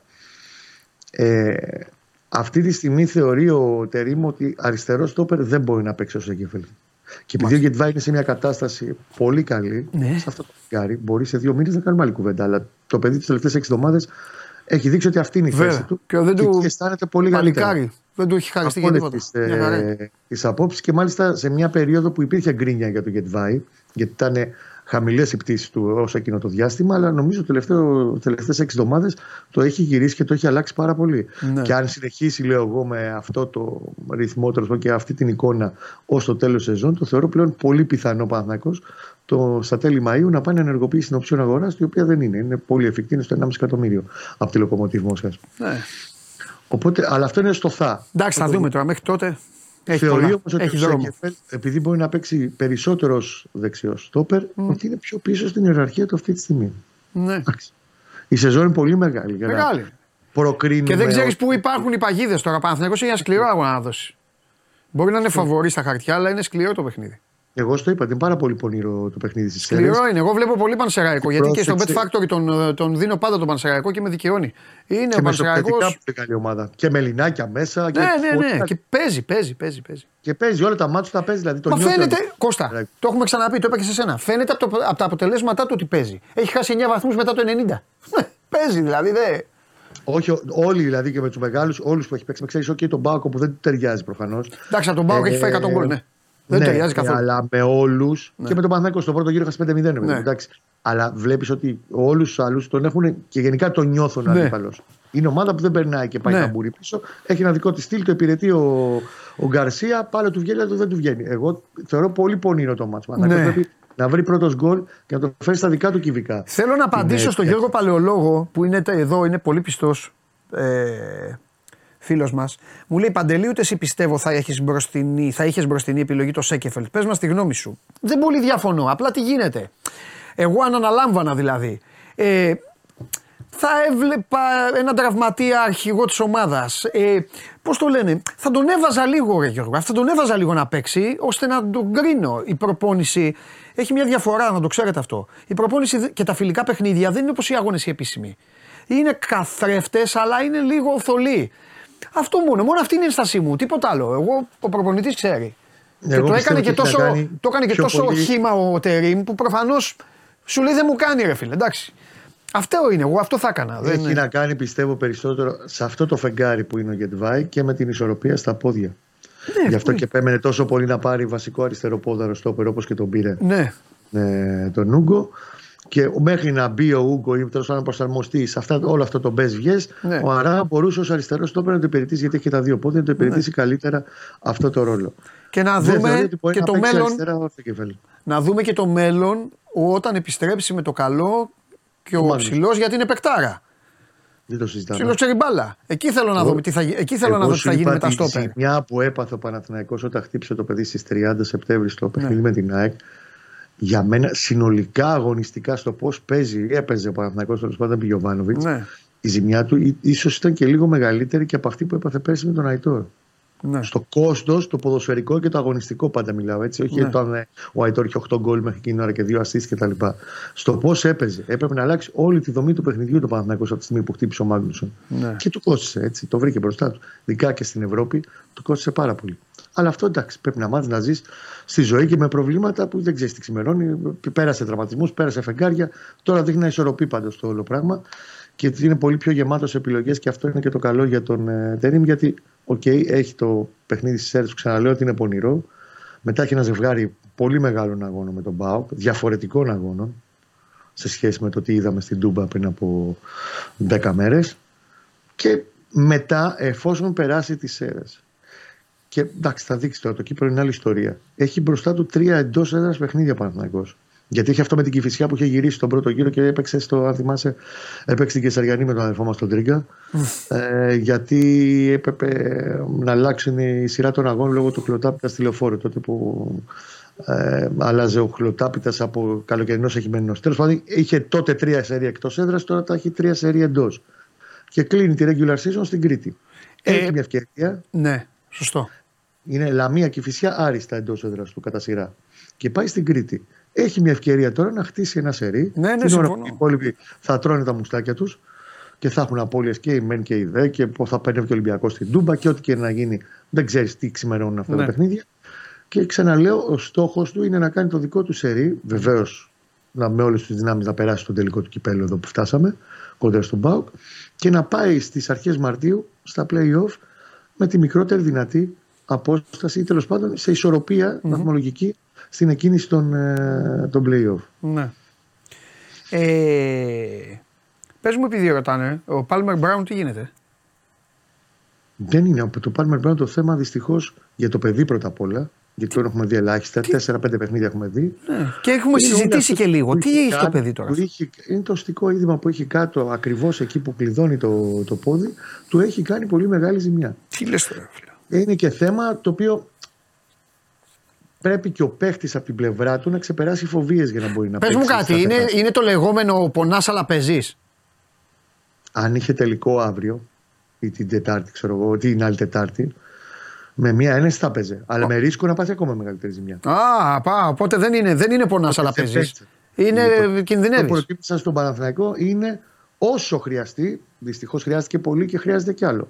Να μείνει έξω για να το ξεπεράσει μια και καλή. Να μην έχει μπρος, πήγαινε, έλα, μπες, βγαίνεις 3 μάτς, ξαναμπαίνεις, χάνεις άλλα 4. Ναι. Αυτή τη σειρά τέλος πάντων δεν νομίζω ότι θα ήταν καλό και για το παιδί. Ναι. Και είναι κρίμα γιατί έχει. Δεν έχουμε εικόνα καθαρή του Palmer Brown. Είναι 3 παιχνίδια προλάβαμε να το δούμε επί της ουσίας. Μέχρι να πάθει αυτή η ζημιά στην Τρίπολη. Ήταν στο παιχνίδι στο 1-4 με τον Αστέρα. Τώρα, σε πινελάκια που σου αρέσουν. Ναι, τέτοια θέλω. Και πιστεύω θα το βρούμε και μπροστά μας. Εντάξει, ο Παναθηναϊκός έκανε 5 μεταγραφές το Γενάρη. Ο Μαξίμοβιτς 6 για το καλοκαίρι κλεισμένος. Θα τον ήθελε πάρα πολύ. Δεν τον έχει πάρει από τώρα, αλλά έπεσε σε τείχο εκεί, στη Χετάφε. Συνεχίζει να κοιτάει την αγορά. Πέρα από τις κουβέντες θα γίνονται τις ανανεώσεις με τον Κότσιρα που τις επόμενες μέρες, προσεχές διάστημα τέλος πάντων, θα κληθεί από τον Παναθηναϊκό να συζητήσει για νέος συμβόλαιο διετές, από ό,τι καταλαβαίνω τέλος πάντων. Συνεχίζει να κοιτάει την αγορά Παναθηναϊκός και υπήρχε μια πληροφορία που τη γράψαμε και χθες βράδυ και στο Σπορ 24 ότι παραμένει πολύ σοβαρά στο μικροσκόπιό του το όνομα του Ουριέλ Αντούνα, του Μεξικανού Εξτρέμ. Και το λέω αυτό διότι είναι ένας παίκτης που πριν 13 μήνες εδώ ήμασταν πάλι και τα λέγαμε, ο Παναθηναϊκός είχε κάνει μια πάρα πολύ καλή προσφορά που είχε περάσει τα 4 εκατομμύρια η προσέγγιση που έκανε προς την Κρουζ Αζούλ για ένα, νομίζω το 70% αν θυμάμαι καλά δικαιωμάτων. Και ενώ φαινόταν σε φάση να το συζητήσουν, να τον μπουν σε μια ευθεία με τους Μεξικανούς, ξαφνικά ζήτησαν 7-7,5 και εκεί τσάξε το θέμα και μάλιστα θυμάμαι τον Αντού να έχει ανεβάσει στο Instagram ένα πολύ εκνευρισμένο post ότι μου κόψατε το όνειρο και ότι αυτό και θα κάνω υπομονή όσο χρειαστεί και θα δικαιωθώ κάποια στιγμή κτλ. Αυτή τη στιγμή το συμβόλαιο τελειώνει το καλοκαίρι. Είναι ελεύθερος, μπορεί να μιλήσουμε όποιο θέλει. Άλλα τα δεδομένα στην κουβέντα. Πώς το βλέπεις αυτό, Κώστα, συγγνώμη. Ρε Συναυροζίδη, πες το μου. Θα έρθει ο. Παιδιά, εγώ, χίλια συγγνώμη. Θα έρθει ο Μποϊδάνης για το αυτοκίνητο. Στείλτε ό,τι θέλετε για τα αυτοκίνητα, γιατί θα έρθει τώρα σε κανένα μισά ώρα, θα είναι εδώ και μετά θα με κυνηγάτε και θα μου στέλνετε εκείνη την ώρα. Δικό μου λάθος, αλλά έχουμε πέσει με τα θέματα. Πέσαμε με φόρα. Έλα, ρε Κώστα. Χίλια συγγνώμη. Λοιπόν, είναι ένα πρόσωπο που δεν βγήκε ποτέ από το μικροσκόπιο. Ναι. Θυμάμαι που το έλεγες, εσύ κάνει και τις αναλύσεις σου όλες. Ναι. Και ανοιχτή γραμμή με τον ατζέντη του, με την πλευρά του παίχτη. Έχει προτάσεις από το MLS και από τη Βραζιλία. Είναι λογικό, έτσι έχει μπει στο τελευταίο πεντάμινο του συμβολέου τώρα και λιγότερο. Και μένει ελεύθερος από την Κρουαζούλ. Άρα όλο αυτό το τι ζητάνε, τι δεν ζητάνε οι Μεξικανοί πάει στην άκρη. Και το η ουσία είναι ο παίχτης. Εγώ αυτό που ξέρω για την ώρα είναι ότι ο παίχτης θέλει να παίξει στην Ευρώπη. Θέλει να κάνει το βήμα στην Ευρώπη. Είναι μια περίπτωση που θεωρώ ότι παίζει ακόμα πολύ δυνατά για τον Παναθηναϊκό και σίγουρα μιλάμε για πάρα πολύ καλή κίνηση, αν και εφόσον αλλά Μαξίμοβιτς με ορίζοντα το καλοκαιρινό θα μπορούσε να την προχωρήσει ο Παναθηναϊκός. Δεδομένη αναβάθμιση έτσι και πάρει αυτόν τον παίκτη στα εξτρέμ. 56 φορές διεθνείς, 14 γκολ με το Μεξικό και είναι μόλις 26. Ναι. Δεν το συζητάμε, δεν έρχονται εύκολα τέτοιοι παίκτες. Και με τέτοιες συνθήκες και τέτοιο καθεστώς. Γιατί ξαναλέω πλέον δεν υπάρχει Κρουαζ Azul.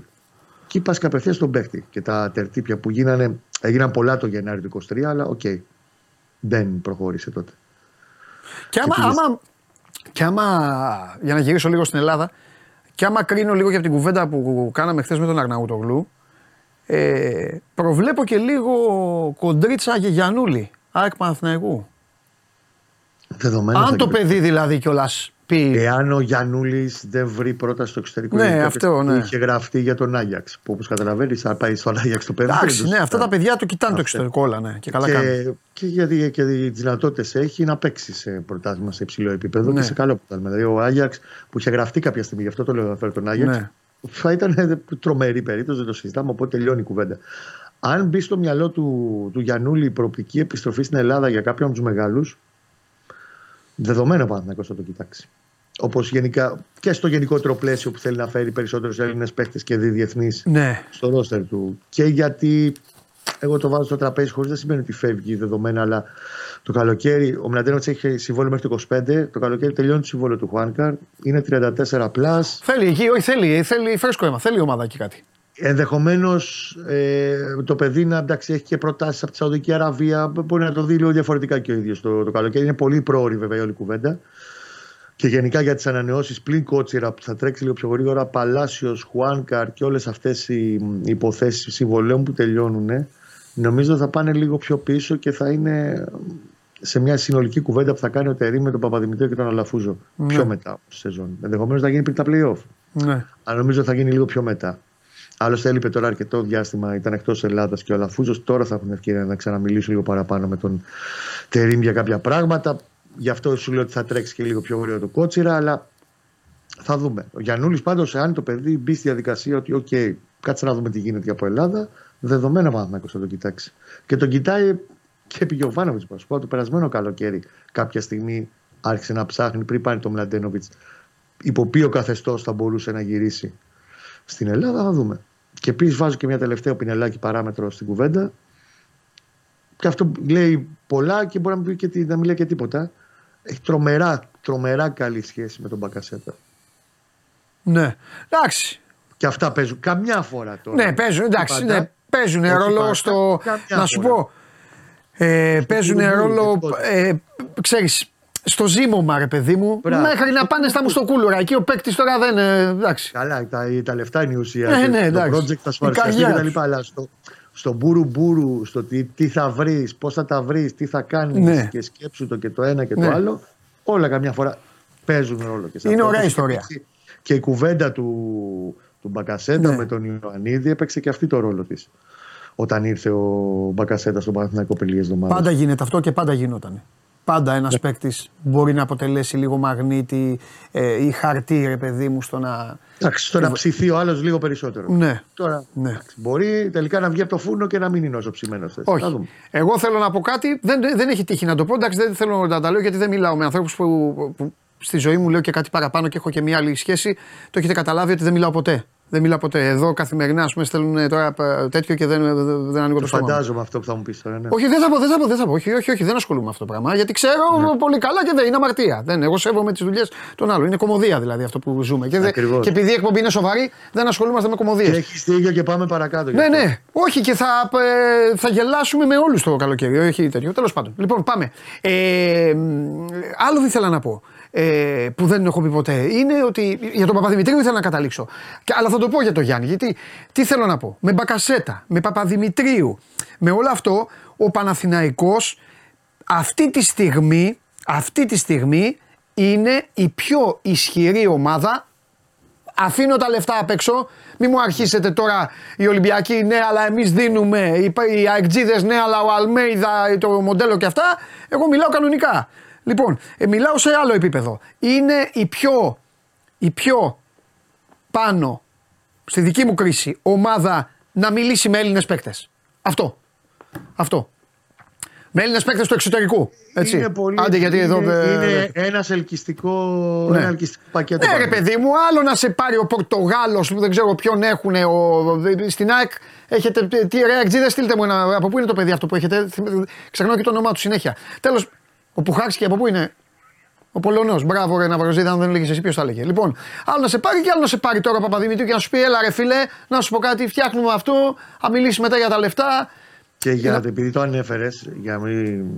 Τέλος πάντων, και να κλείσω και με αυτό, να μην κουράζω και τον κόσμο. Ναι. Ο Παπαδημητρίου έχει ένα πολύ καλό. Όταν πάει να. Έχει εντοπίσει, θα πάει να μιλήσει στο Διαμαντόπουλο. Έτσι, να κλείσει το Διαμαντόπουλο. Ποντάρει πάρα πολύ στην προσωπική σχέση και στην προσωπική επαφή. Όλοι οι παίχτες που ήρθαν το καλοκαίρι είναι και τώρα. Δηλαδή και με τον Μπακασέτα πήγε ο ίδιος στο Τραυζονspor, με ιδιωτική πτήση. Να μιλήσει σε 2 ώρες, να τα αναλύσει όλα από κοντά όμως. Ούτε Skype, ούτε Mype, ούτε Zoom, ούτε ξεZoom. Από κοντά πήγε στη Βιέννη, σε ένα βράδυ έκλεισε τον Τζούρισιτς. Ναι. Πήγε χωρίς να πάρει κανείς χαμπάρι στην Ισπανία.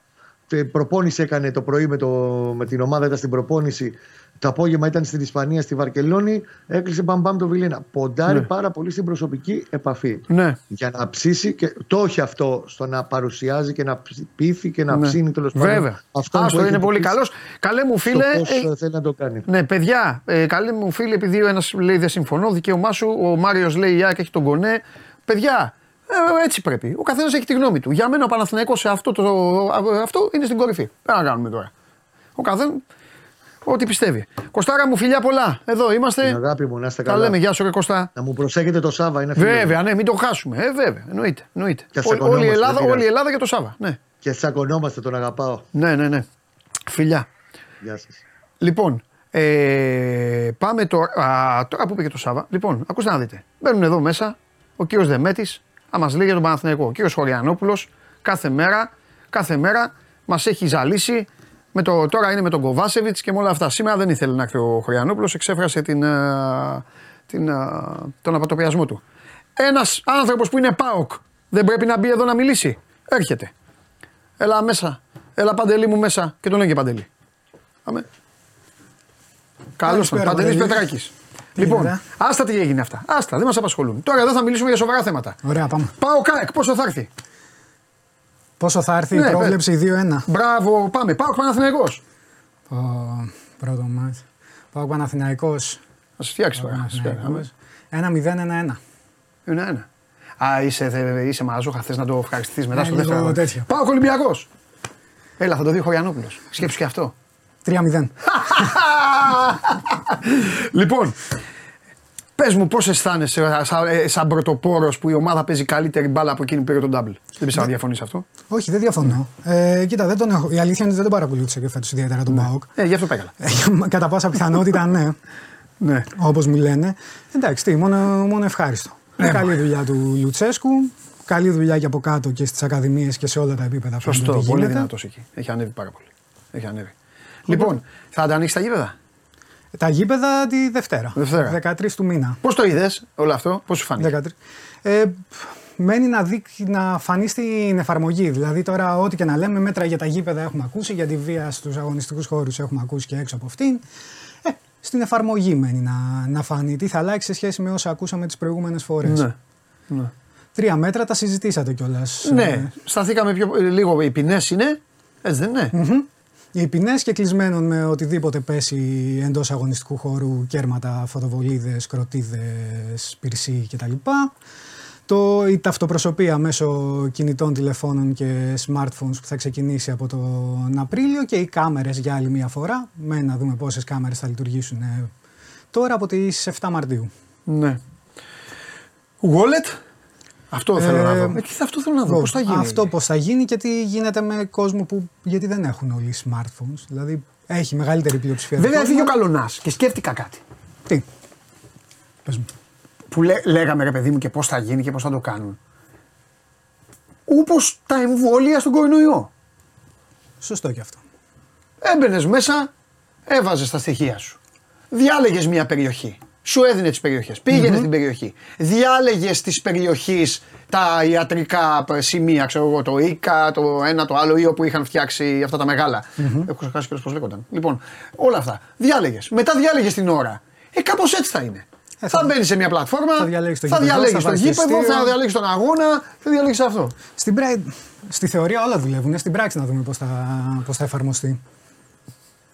Το βλέπω τόσο δύσκολο. Βλέποντας και κάνοντας. Θα δούμε. Μακάρι. Αν στηθεί ηλεκτρονικά. Μακάρι να στηθείς σωστά. Με συνεργασία των ομάδων. Έτσι, γιατί αν δεν συνεργαστούν οι ομάδες, θα γίνει μήλος η δουλειά. Αν δεν συνεργαστούν οι ομάδες, και να δούμε και εκεί τι θα γίνει σε αυτή την περίπτωση και πόσα από τις ποινές αναμένεται να εφαρμοστούν και πού θα πάνε. Μάλιστα. Αυτές οι σημερινές ανακοινώσεις. Έχουμε και άλλες ανακοινώσεις από τον Κυριάκο Πυρακάκη, τον Υπουργό Παιδείας, σχετικά με το νομοσχέδιο για τα ιδιωτικά πανεπιστήμια που αναμένεται να έρθει στη Βουλή. Δεν το έχουμε δει ακόμα, δεν πρόλαβα να παρακολουθήσω τις ανακοινώσεις του κυρίου Πυρακάκη. Μένει να δούμε λίγο και την ουσία. Πάρα πολλές οι αντιδράσεις προφανώς από φοιτητικούς συλλόγους, από φοιτητές, από εκπαιδευτικούς. Πανελλαδικά πάλι είμαστε σε περίοδο καταλήψεων για τα ΑΕΗ. Οπότε μένει να δούμε πώς θα εξελιχθεί όλο αυτό το πακέτο περί ιδιωτικής τριτοβάθμιας εκπαίδευσης. Τι φέρνει το καινούριο νομοσχέδιο. Ένα νομοσχέδιο που ο κ. Πιερακάκης δήλωσε ότι κατά 70% αφορά στην αναβάθμιση της δημόσιας παιδείας. Να δούμε και εκεί ποια θα είναι αυτή η αναβάθμιση και τι είδους ιδιωτικά ΑΕ είναι αυτά που αναμένεται να έρθουν στην Ελλάδα. Αγρότες τι κάνουν? Οι αγρότες ξεκινάνε μπλόκα πιο δυναμικά, συνεχίζουν μάλλον τα μπλόκα, μπαίνουν σε μια πιο δυναμική φάση κινητοποιήσεων, έχουν καταθέσει τα αιτήματά τους. Τα αιτήματά τους από την πλευρά της κυβέρνησης έχουν απορριφθεί. Η κυβέρνηση καλεί βέβαια σε διάλογο τους αγρότες. Λέει ελάτε για διάλογο, με ανοιχτούς τους δρόμους όμως. Δεν γίνεται να συμβεί διάλογο στην στιγμή που εμποδίζεται η ελεύθερη κυκλοφορία, η διακίνηση προϊόντων ανθρώπων και τα λοιπά. Βέβαια τι διάλογος είναι αυτός? Από τη στιγμή που απορρίπτει εκ προημίου τα αιτήματα αυτά των αγροτών, τα 7 συγκεκριμένα αιτήματα που έχουν καταθέσει για μειωμένη τιμή στην κιλοβατόρα στο αγροτικό ρεύμα, αφορολόγητο αγροτικό πετρέλαιο και διάφορα άλλα, τα απορρίπτει λέγοντας ότι ό,τι ήταν να δώσουμε το έχουμε δώσει σε αυτή την κατεύθυνση. Οπότε τώρα πάμε σε μια διαδικασία διαλόγου, λέει η κυβέρνηση. Ο Πρωθυπουργός σήμερα κιόλας από το Χαϊδάρι κάλεσε τους αγρότες πάλι σε διάλογο. Το ίδιο και ο Υπουργός Αγροτικής Ανάπτυξης, ο κ. Αυγενάκης, το μεσημέρι. Άρα θα κάψουν στο τραπέζι. Δεν φαίνεται αυτό προς το παρόν. Δεν φαίνεται γιατί δεν πάνε οι αγροτές. Εκεί πόσο θα συζητήσουν άμα δεν πάνε. Και τι να συζητήσουν όμως είναι το θέμα. Προφανώς αυτά μένει να δούμε. Οι αγρότες έχουν βάλει στο πρόγραμμα μια κάθοδο στην Αθήνα την ερχόμενη εβδομάδα, μαζική. Θα αποφασίζουν μέχρι το βράδυ της Πέμπτης για την συνέχεια των κινητοποιήσεων. Θες να δώσουμε λίγο και τα σημερινά τα μπλόκα για να ξέρουν και οι τηλεθεατές. Εννοείται. Αυτό που έχει και μια σημασία στο χρηστικό κομμάτι. Βλέπω τον Ασημακόπουλο να βλέπει τα μπλόκα. Για πάμε. Λοιπόν, κόμβος Παλαιάς και Νέας Εθνικής Οδούς στον Πλατή Καμπο από τις 5 το απόγευμα. Στον Ε65 στο ύψος της Καρδίτσας πάλι από τις 5 το απόγευμα. Στα Κουφάλια Μάλγαρα στην Θεσσαλονίκη 1 το μεσημέρι. Στο Στεφανοβίκιο αποκλεισμός της Παλιάς Εθνικής Οδού Βόλου Λάρισας στις 5. Στις Σέρες αναμένεται να κλείσει το τελωνείο του Προμαχώνα. Και στην Κρήτη στα Μεγάλα Χωράφια θα έχουμε αποκλεισμό της Χανίων Ρεθύμνου από τις 5 επίσης το απόγευμα. Δηλαδή, ποιο θέλει να πάει Χανιά ή Ρέθυμνο μετά τις 5 δεν θα μπορεί. Θα είναι δύσκολο, αλλά το κάνει νωρίτερα καλύτερα. Πόση ώρα λένε ότι αυτά τα μπλόκα θα έχουν μεγαλύτερη. Εγώ καταλαβαίνω, αυτά είναι λίγο επικίνδυνα. Μπορεί κάποιος να έχει θέμα στην επαρχία, να θέλει κάποιος να πάει σε ένα νοσοκομείο, να θέλει κάτι, να γίνει κάτι ξαφνικό. Αυτά, να μου πεις εκεί θα ανοίγουν. Φαντάζομαι. Δεν ξέρω, εντάξει, δεν θέλω να. Εντάξει, δεν είναι και κάτι πρωτόγνωρο για τα ελληνικά δεδομένα, δηλαδή το έχουμε ξαναδεί. Μάλιστα. Ωραία. Δικαστήρια όλα καλά, δικαστήρια, ναι, τίποτα. Δεν σκοτώσατε τίποτα πάλι. Για να έχετε να γράφετε. Έχουμε να γράφουμε έτσι κι αλλιώς. Μπράβο. Δεν είναι η φόνη το ζητούμενο. Δικαστήρια τι έχουμε. Έχουμε τον τράπερ στη Θεσσαλονίκη που περνάει ένα κριτή ο οποίος είχε δείρει έναν φοιτητή τις προηγούμενες μέρες. Μένει να δούμε τι θα γίνει σε εκείνο το μέτωπο. Έχουμε την υπόθεση με τον YouTuber που συνελήφθη, άλλη μια τραγική υπόθεση και αυτή. Ναι, αυτά θα τα πω στο Χωριανόπουλο, που λέει ένα πράγμα δεν καταλαβαίνω. Θέλω να πω μπράβο στην αστυνομία που λειτουργεί έτσι και τους αρπάζει και τους κάνει, γιατί όλα αυτά τα βλέπουν τα παιδάκια. Αυτό, εμένα μου δείχνει, εδώ θέλω να πω κάτι με το συγκεκριμένο, γιατί σταματάω, δεν θέλω να κάνω διαφήμιση. Αυτοί εδώ τα ρεμάλια απ' έξω, το βλέπανε τόσους μήνες ρε φίλε. Μήνες. Δεν εννοώ αυτό που πληρώνουν και άλλων, βλέπανε αυτά τα ελεύθερα. Ναι. Δηλαδή η αστυνομία τι κάνει, ή πρέπει να υπάρχει, βέβαια θα σου πει η αστυνομία ότι πρέπει να υπάρχει και λόγος για να δράσουμε. Αλλά δεν θεωρώ ότι αυτό έγινε τώρα, τις τελευταίες 2 εβδομάδες. Όταν βλέπεις να τελείται ένα έγκλημα σε απευθείας μετάδοση, δηλαδή εντάξει. Καταλαβες. Και αυτό εκεί είναι το ερώτημα, τέλος πάντων. Είναι μεγάλο ζητούμενο, έχουν γίνει καταγγελίες, προχωράει και αυτή η υπόθεση, οπότε. Ναι, στέλνω αυτό λέω κι εγώ. Μάλιστα. Εντάξει, Παντελή μου. Εντάξει. Αυτά σε γενικές γραμμές. Να πούμε επίσης ότι σήμερα στο Ευρωκοινοβούλιο συζητείται και η κατάσταση με το κράτος δικαίου στην Ελλάδα. Ναι.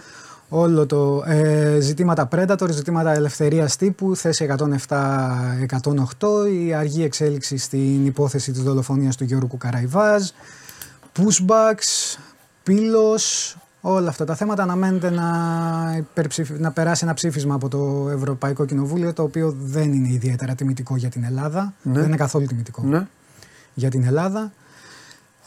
Αυτά. Ωραία. Αυτά έχουμε για σήμερα. Τέλεια. Εντάξει. Και βλέποντας και κάνοντας. Σας αφήνω να πάω να συνεχίσετε την αναζήτηση του Χωριανόπουλου. Ευχαριστούμε πάρα πολύ. Έχει πάει ραντεβού με τον Κοβάσεβιτς να πιούν καφέ και να συζητήσουν. Να μια εξέλιξη. Φιλιά πολλά. Ευχαριστούμε, Παντελή. Να σε καλά. Αυτός είναι ο Παντελής Πετράκης. Μπείτε στο News 24/7 για όλα τα υπόλοιπα, όλες τις εξελίξεις, οικονομικά, κοινωνικά, πολιτικά, ό,τι γουστάρετε και ό,τι αγαπάτε. Και μετά από μια σοβαρή ενημέρωση, πρέπει να ακολουθήσει μια σοβαρότερη. Αυτή η εκπομπή, αυτή για αυτό τη βλέπετε. Γιατί τεινάζουμε. Ορισμένοι εδώ τεινάζουν το θερμόμετρο της σοβαρότητας. Έλα. Κάτι είπες στο αυτή μου πρώτα απ' όλα, δεν το άκουσα ποτέ. Το να μιλάς σαν το. Δεν ξέρω κι εγώ. Ο Ασημακόπουλος ήδη έχει ανοίξει τους χάρτες και κοιτάει τα. Για προετοιμάζεται, ναι. Τι γίνεται, πώς είσαι. Τώρα που σε βλέπω δεν είμαι καλά. Σωστό. Γιατί δεν ξέρω τι θα μου αμολύσεις. Όχι. Λοιπόν, πρώτα απ' όλα. Γκοβ έχεις, wallet. Τα πάντα έχω. Μπράβο. Αυτά. Τα πάντα έχω. Παραδειγματιστείτε. Τα πάντα έχω. Να κάνουμε. Είμαστε νομότυποι. Δηλαδή, να σου πω κάτι. Εκεί που έκραζα και έλεγα οι δημοσιογράφοι το ένα, αυτά και οι δημοσιογράφοι το άλλο και αυτά. Τώρα είμαστε και πιο τυχεροί με όλα αυτά. Είμαστε. Πάμε γήπεδο, παίρνουμε το χαρτί, παίρνουμε διαπίστωση, μπαίνουμε μέσα, ησυχάζουμε. Εγώ θα πρότεινα να γίνεται και εκεί έλεγχος πάντως. Όχι. Εξετάσεις να γίνουν. Εξετάσεις. Για πολλά πράγματα. Έχουν δει τα μάτια μας πολλά. Για πολλά πράγματα που θέλει εξετάσεις εκεί. Αλλά δεν φταίει κανείς άλλος. Αυτή φταίνει. Αυτή. Και μόνο αυτή. Μόνο. Κι άσου να λένε. Εγώ θα είμαι εδώ. Και θα τους ταχώνω. Και καλά θα κάνεις. Αυτή. Θα κάτσεις να δεις σήμερα το μάτς. Ποιο μάτς? 3 η ώρα. Ματσάρα. Ολυμπιακός Ίντερ. Champions League νεών. Χαμός. Το έχει τηλεόραση. Το έχει. Θα το βάλω. 3 η ώρα. Όπου έχει μπάλα. Εγώ θα πάω. Να πας. Θα πάω. Δεν χάνεται. Να πας. Πολύ ωραίο παιχνίδι. Είναι νοκάουτ. Ναι. Πάμε και κάτω. Ναι. Παιχνιδάρα. Ναι. Με ελληνικό ενδιαφέρον. Ναι. Συγγνώμη. Με ελληνικό ενδιαφέρον. Ναι. Εκτός από τα αστέρια του Ολυμπιακού, τους πιτσιρικάδες που έρχονται, τους έχουμε αναφέρει πολλές φορές. Έχει και Ίντερ Έλληνα παίχτη. Είναι ο Χρήστος Αλεξίου, που τον πήρε από τον Ατρόμητο Ίντερ. είναι εκεί, κεντρικός αμυντικός. Σήμερα όλοι αυτοί μεταξύ τους θα χτυπηθούν εντός εισαγωγικών, να δούμε ποια ομάδα θα προκριθεί. Μεγάλο βήμα αυτό που έχει κάνει ο Ολυμπιακός, που έχει βρεθεί μέχρι αυτή τη φάση. Βέβαια. Και έχει ελπίδες. Είναι καλή ομάδα ο Ολυμπιακός. Σήμερα λοιπόν περίμενα εσένα για να σου κάνω την ανακοίνωση. Όχι. Πέρυσι έγινε πολύ νωρίς, φέτος έγινε σήμερα. Ξύπνησα και ο εαυτός μου μου έδωσε την εντολή για το ποια ομάδα έχει τις περισσότερες πιθανότητες να πάρει το πρωτάθλημα. Θα προβείς σε αποκαλύψεις. Θα προβώ σε αποκαλύψεις. Για να δούμε. Back to back.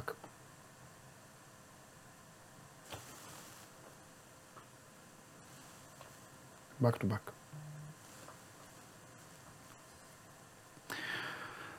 Αν δεν γίνει πάλι, πες το, που κάθε 3 λεπτά μπαίνει ένας. Πώς το λέγαμε. Έγινε και τώρα. Τέλος πάντων, δεν το θυμάμαι. Αν δεν γίνει η Σλεμανία. Α, Royal Rumble. Ναι. Αν δεν χτυπάει το καμπανάκι και αρχίζει να λέει δεν προδόθηκε ο στρατηγός, πάντα είμαι δίπλα στο στρατηγό, αφήστε τα αυτά. Δεν προδίδω ποτέ στρατηγό, ξεχάστε τα. Σας λέω απλά αυτά, το είδα λίγο από εδώ, το ζήγησα από εκεί, το έκανα από εδώ παραπέρα, τα βάλα κάτω. Τι θα κάνει τώρα το φιλαράκι, θα κάνει 3-3-9. Άμα κάνει 3-3-9... είναι δικό του. Έχει πολλές όχι ψέματα, τι λέω μωρέ, έχω βάζω όλο και το κύπελο στη μέση. Για ένα σκηνοθέτη, πήγαινε από εδώ, έχουμε για σένα. Άμα γίνει 2-3-6... είναι καλά. Δεν είναι απλά καλά. Μπαίνει καλά στα play-off, δυνατά. Δυνατά στα play-off. Δεν ξέρω εκεί τι θα γίνει στα play-off. Πώς παράσταση νίκης κάνει. Τι. Εσύ δηλαδή βλέπεις, τι βλέπεις. Τι βλέπω. Βλέπω. Δημήτρη Αποστολίδης, σου απαντάω κιόλας, σε μου στείλες. Βλέπω. Ξεπάστραμα πλέον. Δηλαδή, πώς το έχω δει έτσι. Τελειώνει το 6 στη μέση. Ναι. Αυτό την έχει διαλύσει. Το 6 στη μέση. Τελειώνει αυτό. Βλέπω ξεπάσταρμα όλων των μικρομεσαίων, το οποίο είναι πάρα πολύ σημαντικό να παίρνεις αυτά τα τριάρια. Ο ΠΑΟΚ γι' αυτό έχει την ψυχολογία και όλο αυτό. Γιατί τσιμπάει τα τριάρια. Επειδή εδώ είναι οι ΠΑΟΚτζηδες, φίλοι μου, και το ξέρουν. Τα τριάρια αυτά είναι που του έχουν δώσει το υπόλοιπο. Τι μεγάλη μεταξύ τους θα γίνει, ό,τι να γίνει θα γίνει. Πάντα θα βρεθούν και κάποιοι που δεν είναι Ολυμπιακός, δεν κατάφερε κανέναν. Ο Παναθηναϊκός κατάφερε τον Ολυμπιακό. Τώρα, κατάλαβες. Και θεωρώ ότι στα play-off θα λειτουργήσει αυτό που μέχρι τώρα έχει λειτουργήσει. Ότι στα μεγάλα πιέζει, κάνει, ράνει, και παίρνει το τέτοιο. Ναι. Ναι, αυτό τώρα δεν ξέρω, αυτή είναι η εικόνα. Αυτή είναι. Βλέποντας τη βαθμολογία, βλέπεις αυτό το ασάκι που έχει η ΑΕΚ στις ήττες. Είναι μία ήττα από τον Όφη. Αυτό το ασάκι. Δεν είναι αυτό το κακό. Το κακό είναι το 6. Είναι το 6. Το 6 είναι το κακό. Αν δεν υπήρχε το 6. Την ήττα την έκανε και πέρυσι. Το 6 της έχει μαυρίσει την ψυχή. Αυτό. Και ήταν 3 αντί για 6. Τα προβλήματά της είναι το 6 και το Royal Rumble. Αυτό. Αυτό είναι. Αν αυτά συνεχιστούν, ο φίλος μου θα γράψεις ιστορία. Ναι. Θα γράψεις ιστορία και τώρα συγγνώμη αγκτζίδες, το αξίζει και το ξέρετε ότι το αξίζει, γιατί το έχει πάει, πολύ μακριά, το έχει ταξιδέψει υπέροχα. Με μια ομάδα στην οποία το καλοκαίρι δεν ξέρανε, εδώ είναι όλοι οι παουτζίδες, δεν ξέρανε ποιον θα πάρουν, ποιον θα κάνουν, το αξίζει με το σπαθί του. Και καταλαβαίνω τώρα ότι είναι οι φίλοι μου οι Παναθηναϊκοί τώρα και ο Κωστάρας και ο σκηνοθέτης βράζουν. Αλλά λέω αυτό, δεν ξέρω γάμο το Παναθηναϊκός. Τι να πω, δεν κάνει θόρυβο τόσο πολύ, το πάει, δεν ξέρω, άξι να γίνει μάχη. Μπορεί να θα το δούμε. Έχεις πει κάτι πολύ σοβαρό. Οι επόμενες 2 εβδομάδες είναι πολύ σημαντικές για το ελληνικό ποδόσφαιρο. Πολύ κρίσιμες. Και είναι. Και έτσι είναι. Θες να σου πω και μια ιστορία ακόμα μεταγραφική και να φύγω. Που σ' αρέσουν αυτές τις μεταγραφικές. Θες εσύ και σε πιάσα εγώ τα μούτρα. Όχι, εντάξει. Λοιπόν, χθες. Μάσησα αυτό που μάσαγε η Πυθία. Υπέγραψε συμβόλαιο με τη Στουτγκάρδη. Μάλιστα. Για 2,5 χρόνια επαγγελματικό. Ναι. Ο Ματθαίος Τσίγκας. Τον έχεις ακούσει αυτόν τον πιτσιρικά. Έχεις εδώ. Και εμφανίζεις παίκτες. Ναι. Και όχι τίποτα άλλο. Τα κάνει μετά βίντεο η Μαρία. Και λες ρε παιδιά, εγώ τον παίκτη αυτό τον εμφάνισα. Και κυνηγά το σέτο πάνω και την ομάδα του. Κυνηγά τους. Μαζί σου. Ναι. Γεννημένος στο 7. Ναι. Παιδιά, είναι το επόμενο βίντεο που θα δούμε από τα social. Το επόμενο βίντεο είναι αυτό. Εδώ η εκπομπή τα λέει όλα. Το επόμενο βίντεο, λέγε. Λοιπόν, άκου τώρα φανταστική ιστορία. Ναι. Αυτό το παιδί ήταν στον Παναθηναϊκό. Από την ΚΑΠΑ 12. Αλλά η οικογένεια με 8 παιδιά. 8 αδέρφια έχει ο Μαθαίος. Πηγαίνουν, ερχόταν από την Ερέτρια. Ο Ματθαίος είναι ο μπαμπάς, δηλαδή. Ο Ματθαίος είναι το παιδάκι. Αφού είπες 8 παιδιά, έχει ο Ματθαίος. Όχι, ρε, 8 αδέρφια είπα. Α, είπες 8 αδέρφια. Είναι 8 αδέρφια η οικογένεια του Ματθαίου. 8 αδέρφια. Ναι. Και ο Ματθαίος έγινε μπαλαδό. Όλοι παίζουν. Παίζουν 8 επί 8. Είναι πολύ. Yeah. Είναι πολύ. Anyway, ωραία τα παιδιά, ναι. Λοιπόν, ο Ματθαίος πηγαίνε, ερχόταν από την Ερέτρια. Πού? Κάθε μέρα στην Παιανία. Έλα, ρε. Ναι. Φτάνει λοιπόν η κρίσιμη στιγμή και του λένε.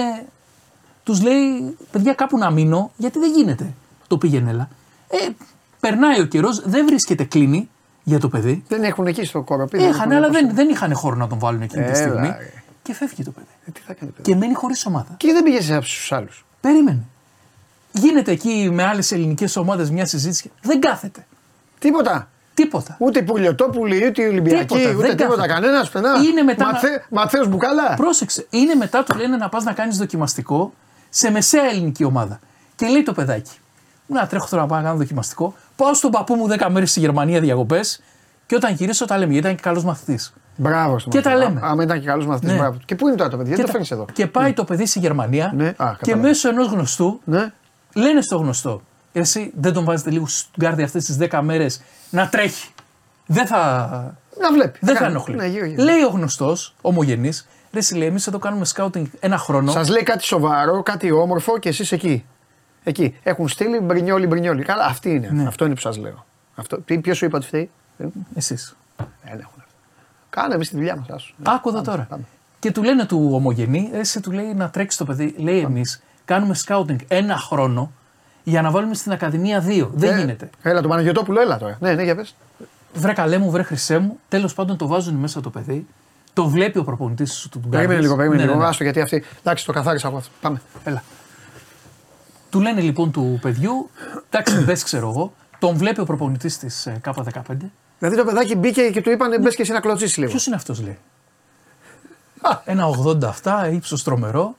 Τον φέραμε, λέει εδώ. Αύριο εξετάσεις. Κάνει το παιδί κάτι εργομετρικά, πατάει κόκκινα και τον παίρνει στον Γκάρντι Παντελή. Είχε πάει για διακοπές. Ρε γούλε σκηνοθέτη, ένα κρεβάτι ρε ήθελε. Ένα κρεβάτι ήθελε ρε το παιδάκι ρε, να μείνει ρε. Άρε. Απίστευτο έτσι. Και οι υπόλοιποι βέβαια μπράβο, αλλά εντάξει ο σκηνοθέτης τον είχε γι' αυτό. Απίστευτο. Μπράβο παιδιά, μπράβο. Τρομερή ιστορία. Εγώ συγχαίρω τις ελληνικές ομάδες γιατί έχουν μάτι. Το λέω πάντα. Μπράβο στις ελληνικές ομάδες. Που τα κάνουν αυτά για να υπάρχει αυτή η εκπομπή. Έκανε το συμβόλαιό του για 2,5 χρόνια με τον Στουτγκάρδη. Ναι.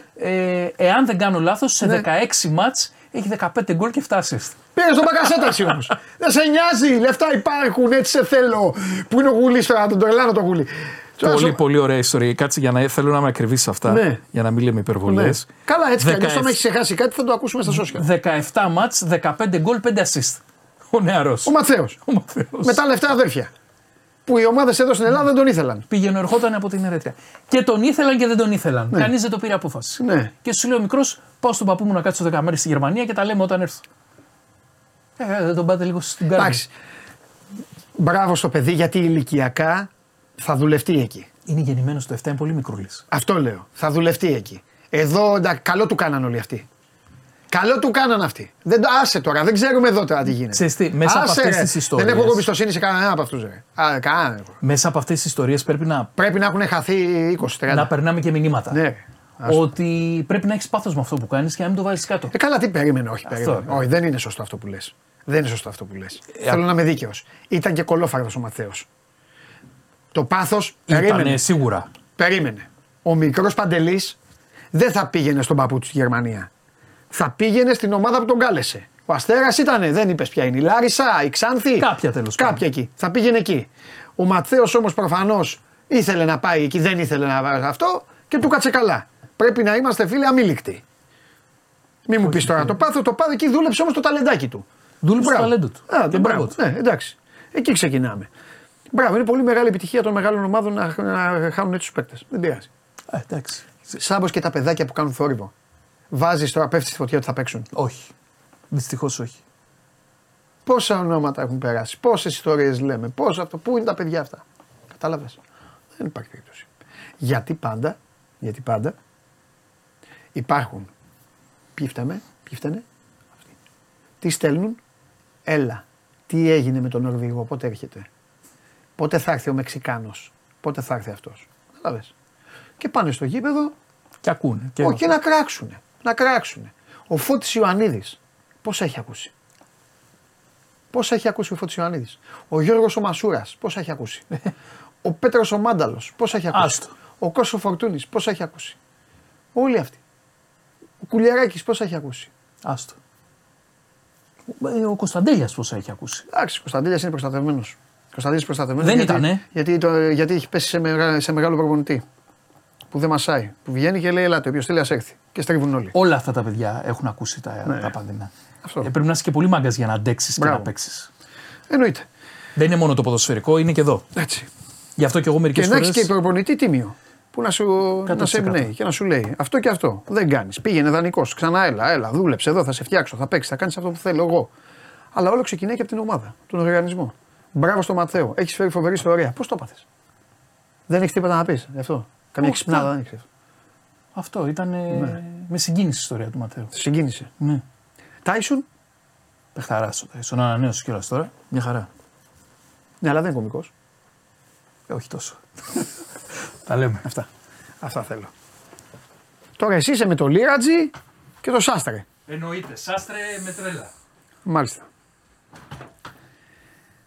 Όσοι στείλατε, πάρτε ανάσα, έρχεται Κοστάρας να καθίσει στο βολάν. Του έκανα ήδη επίθεση πρωινή για Λιούις Χάμιλτον, Φεράρι και τα υπόλοιπα. Πάμε. Κατέβασε το νέο app του Sport24 και διάλεξε τι θα δεις. Με το My Sport24 φτιάξε τη δική σου homepage επιλέγοντας ομάδες, αθλητές και διοργανώσεις.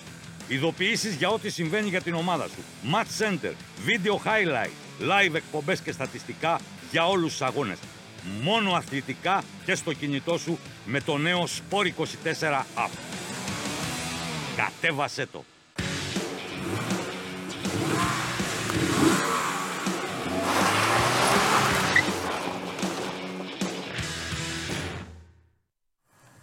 Μη βάλατε κι ανέλειψη. Γεια σου Παντελή, τι γίνεσαι. 3 σελίδες ρε φίλε.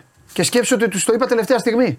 Όταν λες τελευταία στιγμή. Τους το είπα πριν από 20 λεπτά, 25 πόσο το είπα. Αλήθεια τώρα. Ναι. Πριν μισή ωρίτσα. Μάλιστα. Λοιπόν. Έχει ανάγκη ο κόσμος να μάθει. Ναι. Δηλαδή. Έχει ανάγκη να μάθει. Με Λιούις Χάμιλτον είμαστε. Έλα πάμε να τα πάρουμε όλα τώρα. Λοιπόν, τι γίνεται. Έχεις πράγμα για να μην σε. Έχω 3 πραγματάκια έτσι αγοραστικού ενδιαφέροντος.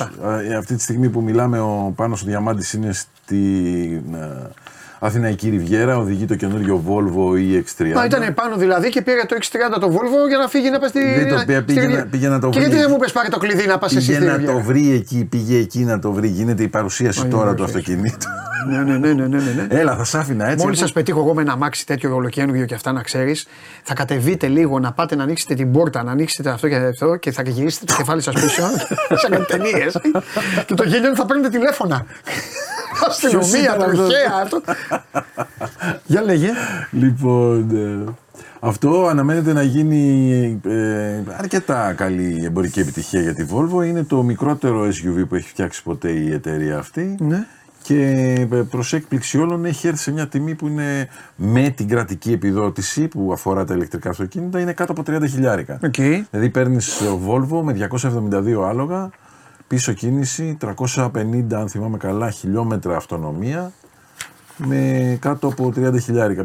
Εντάξει, είναι premium το αυτοκίνητο, είναι πολύ κομψό όπως το βλέπεις και στις φωτογραφίες, είναι πολύ καλά εξοπλισμένο. Μια χαρά είναι το αυτοκίνητο. Ναι, είναι πολύ καλή περίπτωση. Μοιάζει πολύ καλή περίπτωση. Θα μας τα πει ο Πάνος βέβαια. Ναι. Θεωρητικά σήμερα θα είναι στη διάθεσή τους και το δυνατό με τους 2 ηλεκτροκινητήρες και τα 430 άλογα, 440 άλογα, κάτι τέτοιο. Ναι. Που αυτό έχει για να καταλάβεις κάνει 0-100 3,7. Ναι. 3,7 για την ηλικία μας ήταν επιδόσεις που διαβάζαμε μάλλον. Michael Knight. Ναι, κανονικά. Από την Volvo σε πάω στην MG, στην πολύ αγαπημένη μας εταιρεία που μας φροντίζει, έχει μπει για τα καλά στο πνεύμα της ελληνικής αγοράς. Το μεγάλο της μοντέλο, το MG HS, αποφασίστηκε να διατεθεί σε μια καινούργια εισαγωγική τιμή. Είναι στην κατηγορία C των SUV και ψιλοπατάει την D σαν μέγεθος. Και αυτό το καθιστά μια ξεχωριστή περίπτωση, γιατί είναι αρκετά, είναι πολυτελές, είναι μεγάλο, είναι ευρύχωρο, κάνει 25 χιλιάρικα και δεν υπάρχει αντίπαλος αυτή τη στιγμή στην αγορά. Ναι. Ηλιογραφή πάνω όλο, Ναι. 1500 κυβικά, 162 άλογα. Okay. Είναι μια εξαιρετική περίπτωση αγοράς. Για τα ελληνικά δεδομένα είναι από αυτές που λέμε ορμήξτε, αν είστε σε αυτή τη φάση. Ναι. Τέλος, καλά νέα για τους λάτρεις των μεγάλων, των υψηλών επιδόσεων, γιατί η BMW ανακοίνωσε πως η Mi 4 που ήταν με 510 άλογα, τώρα θα είναι, Παντελή, με πόσα λες? Δεν ξέρω, δεν είμαι φαν. 530. Ανήκω απέναντι, οπότε δεν. Ναι, όχι κι εγώ. Όχι, καλά το λες όμως. Χαριτολογώ, γιατί από τα 510 άλογα τώρα της τετρακίνητης έκδοσης αυτού του τεμαχίου, η BMW αποφάσισε να δώσει στον κόσμο άλογα και πρόσθεσε άλλα 20. Okay. Εντάξει, σιγά το πολύ έλεο θα πούνε πολύ. Σε κάθε περίπτωση είναι, είναι ένα αυτοκίνητο που μετράει πολύ, ειδικά στην αγορά της Αμερικής και της υπόλοιπης Ευρώπης. Η Mi 4 δείχνει φοβερή δυναμική εμπορικά. Mm-hmm. Είναι καλό αυτοκίνητο, είναι γρήγορο. Αυτά, μέχρι εκεί. Λοιπόν, αυτά. Προσπάθησα να επιλέξω για να δω, ξέρεις, αυτά που είναι πιο κοντά στην ανάγκη. Ναι. Και έχω πάθει πλάκα. Γιατί έχουν ευθυγραμμιστεί όλοι, Είναι όλοι, φίλε. Αν εξαιρέσεις έναν, τον Γιώργο που λέει Honda Civic 19 ή Ford Focus 19, όλοι οι άλλοι έχουν ιστορία πίσω τους. Ναι, κατάλαβα τι λες. Πες του ανθρώπου όμως, μην τον αφήσω. Είναι αμαρτία, γιατί μόνο αυτός θα έτρωγε κόκκινη. Πες μπαμπαμ. Δεν λέει τίποτα άλλο. Όχι, Focus, εντάξει, Civic, τέλος. Ωραία, ξεκινάμε. Ξεκινάμε συγκλονιστικός αυτός. Συγκλονιστικός, ξεκινάω με αυτόν. Μπάμπης, είμαι ερασιτέχνης ψαράς. Γελάει. Εντάξει, δεν μπορώ. Όντως λέει, είμαι ερασιτέχνης ψαράς. Ρε φίλε, αυτοί βλέπουν την εκπομπή. Κάτσε μισό λεπτό, περίμενε. Καλάμι, καθετή. Ναι, με συγχωρείς Μπάμπη. Δίχτυ, τι θες? Τι διαφορά θα είχε με τον επαγγελματία ψαρά ο Μπάμπης? Θα σου απαντήσω εγώ που... Ναι. Που μισός είμαι ψαργόρι. Ο επαγγελματίας ψαράς. Ψαράς έχει σε συγκεκριμένο σημείο το στόλο του ή τις βάρκες του. Α, εσύ το πας στα λιμάνια. Ναι. Όχι, θα σου πω τη διαφορά του επαγγελματία με τον Μπάμπη. Χαίρομαι που το λέω. Είναι στα χωριά, στα νησιά, εδώ. Πηγαίνει στην τράτα του. Πηγαίνει στην βάρκα, το ωράριό του, όλο το κανονικό και πηγαίνουν. Εδώ πάνε στην Ιθρόσκολα να πουλήσουν, οι νησιώτες, οι Στεριανοί, οι άλλοι. Κατάλαβα. Ο ερασιτέχνης πάει όπου θέλει. Μάλιστα. Πάει όπου θέλεις. Σκαρφαλώνει, πάει σε κατσάβρακα, πάει σε βουνό, κατεβαίνει την πλαγιά, πηγαίνει, άμα όλα ανακαλάνει. Ο επαγγελματίας έγινε κανονικά. Ναι. Εντάξει. Με συγχωρείς πολύ, το έθεσε κι εγώ λάθος. Τελείως λάθος. Ζητώ συγγνώμη και τον Μπάμπη, λοιπόν. Ο Μπάμπαρος ψάχνει τζιπ, λοιπόν, σε λίγα κυβικά με δυνατή τετρακίνηση για πρόσβαση σε δύσκολα σημεία. Το προτείνεις κάτι? Ο Μπάμπαρος είναι άτυχος, γιατί η Suzuki τράβηξε το Jimny από την κατηγορία των επαγγελματικών. Ένα γυναικείο αυτοκίνητο τώρα. Το Jimny. Δεν υπήρχε. Συγγνώμη, δεν το λέω, μην αρχίσετε. Αλλά εντάξει. Δεν υπήρχε πιο δυναμικό εκτός δρόμου, πιο σκληροτράχυλο. Ναι, δεν του φαινόταν. Ναι. Το δέχομαι. Απλά δεν του φαινόταν. Χώρια που στην τελευταία του έκδοση ήταν απλά, ξέρεις, μια ανανέωση στην εμφάνιση. Γιατί ήταν μηχανολογικά, ήταν ακριβώς το ίδιο. Τι να κάνει ο Μπάμπης τώρα? Ο Μπάμπης, σας κοιτάξει στα μεταχειρισμένα να τακτοποιηθεί με κανένα όχι επαγγελματικό, επιβατικό τζίμνι, 1300 κυβικά. Ο Μπάμπη θα κάνεις φοβερή δουλειά και θα γουστάρεις κιόλας. Ναι. Λοιπόν, Κωνσταντίνος, αμάξι για πενταμελή οικογένεια, άποψη, το Toyota RAV4, Ford Kuga και Mazda CX-60, όλα σε plug-in έκδοση. Προσωπικά προτιμώ το Ford λόγω εμφάνισης, με προβληματίζει όμως ότι δεν είναι 4x4. Θέλει και για πενταμελή οικογένεια ο Κωνσταντίνος, θέλει και 4. Κωνσταντίνε, μόνο από τα τρία το RAV κάνει stand out. Το RAV ξεχωρίζει. Δηλαδή, εντάξει, πολύ ωραίο το Ford, όπως το λες και εσύ όμως δεν είναι τετρακίνητο, είναι το πιο οδηγήσιμο αυτοκίνητο, αλλά από τα τρία το RAV ξεχωρίζει. Θα τοποθετήσεις τα λεφτά σου σε ένα σίγουρο αυτοκίνητο, σε μια... Το Toyota. Ναι, ναι, ναι. Γιάννη, σκεφτόμαστε με τη σύντροφό μου να αγοράσουμε το νέο Yaris, το υβριδικό, και θέλουμε μια γνώμη για το αν αξίζει ή να πάμε για κάτι φθηνότερο. Αξίζει, ορμήξτε παιδιά. Λοιπόν, και στα δικά σας. Λοιπόν, ο Νίκος, πατέρας με τρία αγόρια. Έλα, έχει σημασία που το λέει, γιατί απέθηκε ξύλο. Λοιπόν, μοναδική επιλογή το νέο Kodiaq που βγαίνει Ιούλιο. Αξίζει να πας από τα 32.000 στα 44 ή στα 52 για τις σπορ εκδόσεις, ή πας σε άλλες μάρκες τελικά με τέτοια νούμερα. Τρομερός. Ωραίος. Αφού σου λέω, έχω εδώ τώρα ανθρώπους τώρα. Τι είναι όλοι, πες για Μπρινιόλι και πες για τέτοιο. Όχι, όχι, όχι. Πραγματικά. Ωραία, πολύ ωραία ερώτηση, ωραίος προβληματισμός. Η γνώμη μου είναι πως δεν αξίζει τον κόπο να μετακινηθείς. Κλειδώνεις το Kodiaq το 7 θέσιο και προχωράς. Και δεν χρειάζεται σπορ και τέτοια. Οι διαφορές είναι τόσο μικρές. Καλά σου λέει 7 θέσιο για την κόρη. Μα οι διαφορές είναι τόσο μικρές έτσι κι αλλιώς. Ναι. Το σπορ από το τέτοιο. Ναι.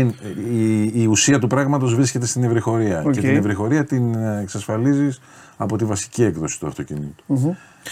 Ο Εμίλιος είναι κάτοχος του Ford Kuga του 18. Σκέφτεται να κάνει μια αλλαγή και έχει μερικά υποψήφια. Μεταξύ του Scon, Compass, Avenger, Shortage και τέλος το νέο Duster. Η άποψή σας?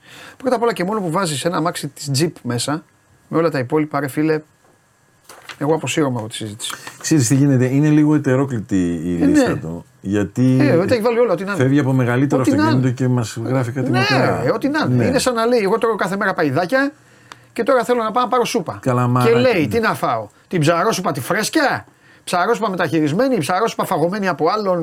Δεν λέει.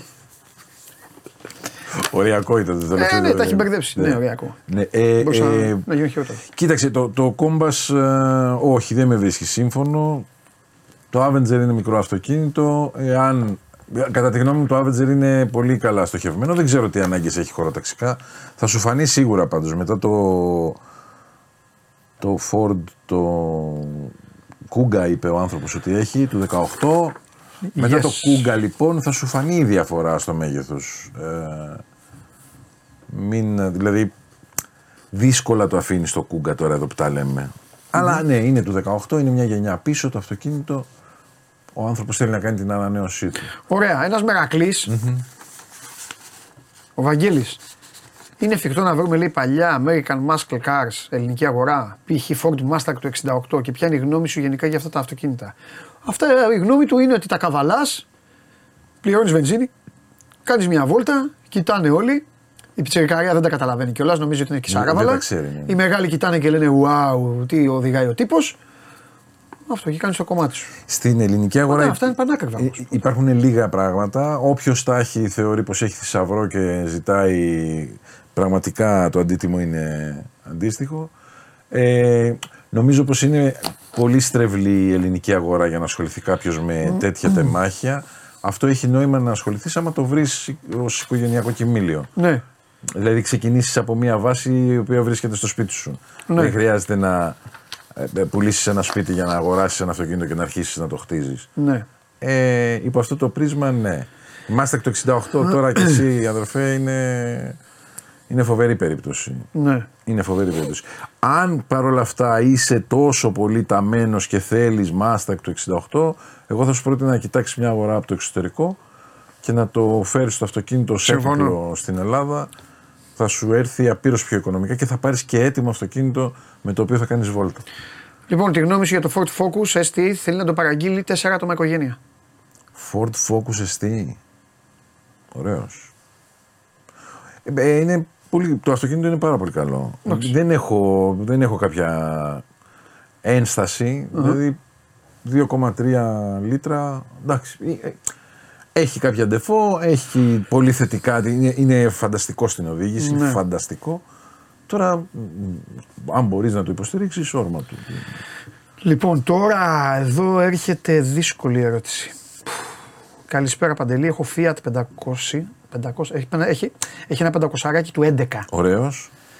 αλλά επειδή περιμένω παιδί, θέλω να πάω σε πιο οικογενειακό αυτοκίνητο, αλλά κάπου κοντά στα λεφτά που θα δώσω το Fiat. Καμία πρόταση, πόσο να πιάνει το 500 του 11, φίλε. Το 500 του 11. Τι να πιάνει. Θα είναι έκπληξη άμα περάσει τα 6.000. Οπότε τι να βρει τώρα. Ανάλογα για την κατάσταση, βέβαια. Ναι. Έτσι. Εντάξει, τώρα οπότε θέλω να πάει σε ένα μεταχειρισμένο κλειό. Μόνο μεταχειρισμένο. Μόνο μεταχειρισμένο, να κοιτάξει ένα κλειό στη Σοβάγκον, ένα μικρομέγαλο αυτοκινητάκι, ναι, αφού θα μπει και σε διαδικασία παιδιού, να έχει την ευρυχωρία που χρειάζεται. Και προς Θεού πεντάθυρο, μακριά από τα τρίθυρα. Τι με παιδί, πλάκα κάνουμε. Εννοείται, τι να θα παίζει. Δηλαδή και φιέστα να βρει στον δρόμο του, ας μην είναι τρίθυρο, ας είναι. Απλά είναι δύσκολα τώρα γιατί περιμένει παιδί. Θέλει τέτοιο πράγμα, θέλει φτηνό, γιατί είναι φτηνό το 500 και πρέπει να πάρεις τώρα και κάτι που να έχει πίσω προπαγκάζ. Πρέπει να είναι πεντάθυρο και πίσω να έχεις χώρο. Να έχεις χώρο μπόλικο. Γιατί μόνο αυτά που θα κουβαλάει. Ναι. Ψάξε καλά, μεγάλε. Ψάξε καλά. Λοιπόν, Θανάσης. Καλησπέρα Παντελή, για hatchback 25-30 χιλιάδων, κοιτάει Corolla ή Mazda 3. Προτιμάω το Mazda 3 λέει, αλλά με προβληματίζει ότι είναι 2.000 κυβικά και δεν κυκλοφορεί πολύ. Εννοεί ανταλλακτικά, πώληση στο μέλλον. Ναι, και έχει απόλυτο δίκιο και μπορώ να επιμακρώνω να συζητάω για αυτό το θέμα, αλλά επειδή δεν είναι δόκιμο τώρα να ροκανίσω το χρόνο μας με αυτό, η Corolla είναι δύο γενιές μπροστά αυτοκίνητο. Okay, οπότε, ναι, μην ασχοληθείς με το Mazda, με την έννοια ότι είναι λίγο παλιότερο. Ωραία. Ο Ηλίας είναι στην Κύπρο. Τι γνώμη έχεις για το Volvo C30 1600 του 2008, το έχει βρει με 4.000. 1600 C30 ναι, του 8. Ναι, είναι ένα τετράθυρο τετραθέσιο, μικρό τρίθυρο. Θα πίνει αυτό όμως. Όχι. 1600, αν θυμάμαι καλά, ήταν με 120 άλογα αυτό, Παντελή. Εντάξει, θα πίνει για τα δεδομένα της ηλικίας του, δεν είναι ότι. Τι 4.000. Αν είναι καλό, εμένα μου κάνει. Ναι, μου ανάβει. Το γούστο. Ναι, και είναι και ωραίο αυτοκινητάκι. Ναι. Γιατί, επαναλαμβάνω, είναι τετραθέσιο, δεν είναι πενταθέσιο. Ναι, είναι εντάξει. Πάρτο. Λοιπόν, ο Μελέτης ερώτηση για τον Κώστα. Kia Stonic Petrello 2018. Να το πουλήσω τώρα που είναι νωρίς λόγω των περιορισμών που θα ισχύσουν για τα ντίζελ και να πάω σε βενζίνη και υβριδικό ή το κρατάω. Εγώ δεν θα το πουλάγα. Okay. Ξεκάθαρα πράγματα. Δεν θα το πουλάγα. Εγώ δεν καταλαβαίνω τους περιορισμούς που ακούγονται ότι θα ισχύσουν και θα. Πρώτα απ' όλα άκουγα παράταση κιόλας. Πήρε παράταση ο κόφτης στις εταιρείες να πάψουν να βγάζουν ντίλες και βενζίνη. Ναι. Το πήγανε 35 και αυτά. Παντελή, πολύ φυσιολογικό όρεση. Πάρα πολύ φυσιολογικό. Δεν θα ζουν ούτε τα τρισέγγωνα. Μα πώς μαζεύονται τώρα όλες αυτές οι αγορές που έχουν αναπτυχθεί γύρω από τα θερμικά, πώς μαζεύονται υπέρ της ηλεκτροκίνησης. Δεν γίνονται αυτά. Οπότε στον φίλο εγώ προτείνω να το κρατήσει, να το χαίρεται. Είναι εξαιρετική περίπτωση το ντιζελάκι αυτό. Λοιπόν, ο Αλέξανδρος, διαθέτω ένα το Toyota Auris του 10, 1300 κυβικά, 101 άλογα και θέλω να το πουλήσω. Τι τιμή θα ήταν ικανοποιητική και επίσης η αγορά με 15.000 ενός μεταχειρισμένου αξίζει. Να πάρει με 15.000 μεταχειρισμένο ή με 20-25 καινούριο. Εντάξει, τώρα όταν μπαίνεις στη συζήτηση το καινούριο ή μεταχειρισμένο, η απάντηση είναι πάντα καινούριο. Αν έχεις τα λεφτά. Ναι, ρε Παντελή, γιατί είναι και 10.000 της διαφοράς τώρα. Δηλαδή τα 15 θα πας στα 25, τι να σου πω εγώ, όχι, μην πάρεις το καινούριο. Και έχει και καβάτζα να πουλήσεις και αμάξι. Ναι. Τώρα πόσο να το πουλήσεις αυτό. Θα το πουλήσει 7 με 8 ταβάνι. Δηλαδή πρέπει να είναι πένα το αυτοκίνητο. Λοιπόν, πάμε εδώ στο φίλο μου, το Χρήστο. Η γυναίκα μου γεννάει σε 2 μήνες περίπου. Σκεφτόμουν να πάρω το Renault Clio Sport Tourer Combi Caravan μεταχειρισμένο 2016 και μετά πετρέλαιο. Αξίζει να κοιτάξω κάτι άλλο. Είναι αυτό που λέγαμε για τον Μπάμπη πριν. Που του είπαμε όργο στο Clio. Εσύ το έχεις βρει κιόλας. Αυτό είναι το Sport Tourer. Είναι εξαιρετικό. Εξαιρετικό αυτοκίνητο. Θα μας θυμηθεί δηλαδή, θα μας στείλει γλυκά. Λοιπόν, τελειώνω. Έχουμε εξελίξει στον Ολυμπιακό. Βγαίνει ο Χρυστοφιδέλης. Γιάννης, πήρα δίπλωμα την Παρασκευή. Είμαι νέος οδηγός. Φωνάξτε και τους φίλους σας που την έχουν κοπανίσει. Πήρα δίπλωμα την Παρασκευή. Ω Παναγία μου. Είμαι νέος οδηγός και έχουμε ένα αμάξι. Ένα Αλφα Ρωμαίο του 2000. Πρώτα απ' όλα, ας το αμάξι στην ισχύα του. Είναι εντάξει για πρώτο τουλάχιστον μέχρι το καλοκαίρι ή να ψάξω από τώρα κάτι άλλο. Αλφα Ρωμαίο του 2000. Του 2000. 24. Εντάξει. Ναι. Αυτό πάρε. Είναι όρματο. Πάρε αυτό για τις τούκες. Είναι ο πατέρας σου συναισθηματικά πολύ δεμένος με τα αμάξι. Ναι, άμα είναι αλφα, δηλαδή, κάτσε, εγώ είμαι εδώ. Αν ο μπαμπάς αυτό το αμάξι έχει δουλέψει, Πάρε κάτι άλλο. Αμαρτία είναι να βλέπει το κινητό του ξενοδοχείου να το διαλύει ένας άνθρωπος. Ναι, πολύ σωστό. Αν όμως ο μπαμπάς έχει προχωρήσει και εντάξει δεν τον νοιάζει τίποτα, προχώρα με αυτό. Αν έχει ξεμείνει η Αλφαρομέο στο σπίτι, προχώρα με την Αλφαρομέο. Αν ο μπαμπάς κατεβαίνει τις Κυριακές και. Διαλύει. Και αρχίζει και λέει: εγώ ρε με αυτό ξέρεις τι είχα κάνει, είχα πάει που τότε μία. Ναι, μην ακουμπάς. Ιωάννης, το είπαμε καλά. Λοιπόν, Νίκος. Μπορώ να πάρω ηλεκτρικό αυτοκίνητο με επιδότηση κινούμη ηλεκτρικά και χωρίς τέλος ταξινόμησης λόγω ΑΜΕΑ ή δεν συμψηφίζονται? Άρα τον Νίκο να τον βοηθήσουμε. Νίκο, ναι ρε εσύ. Τώρα αυτό είναι μια ερώτηση που πρέπει να την κάνει μάλλον στην πολιτεία. Ξόμα ξέρεις. Ή να σου στείλει εσένα τώρα. Είναι... Άμα θέλει να ρωτήσω, να μάθω, να τον εξυπηρετήσω, πολύ ευχαρίστως. Τα social τα έχουμε πει και τα αρέστα. Ναι. Αυτή την απάντηση όμως θα του τη δώσουν άμεσα στην αντιπροσωπεία. Ναι. Θα μπει μέσα, θα πει γεια σας, με ενδιαφέρει αυτό, έχω δικαίωμα ατελούς εκτελονισμού, τι είναι η διαδικασία αυτή. Ναι. Συμψηφίζεται ή πάμε μόνο με την κρατική επιδότηση? Ωραία. Νίκο μου, άμα θέλεις στείλες στα social του Κώστα εδώ και θα σε εξυπηρετήσει. Ο Γιάννης λέει, γιατί λέει με γλεντάς και αυτά. Γιάννη, εγώ σου είπα να προσέξεις γι' αυτό, για να μην βρεις τα συναισθήματα του μπαμπά απέναντί σου. Α, το υπόλοιπα εσύ αποφασίζεις. Τελευταίος, ο Στέφανος.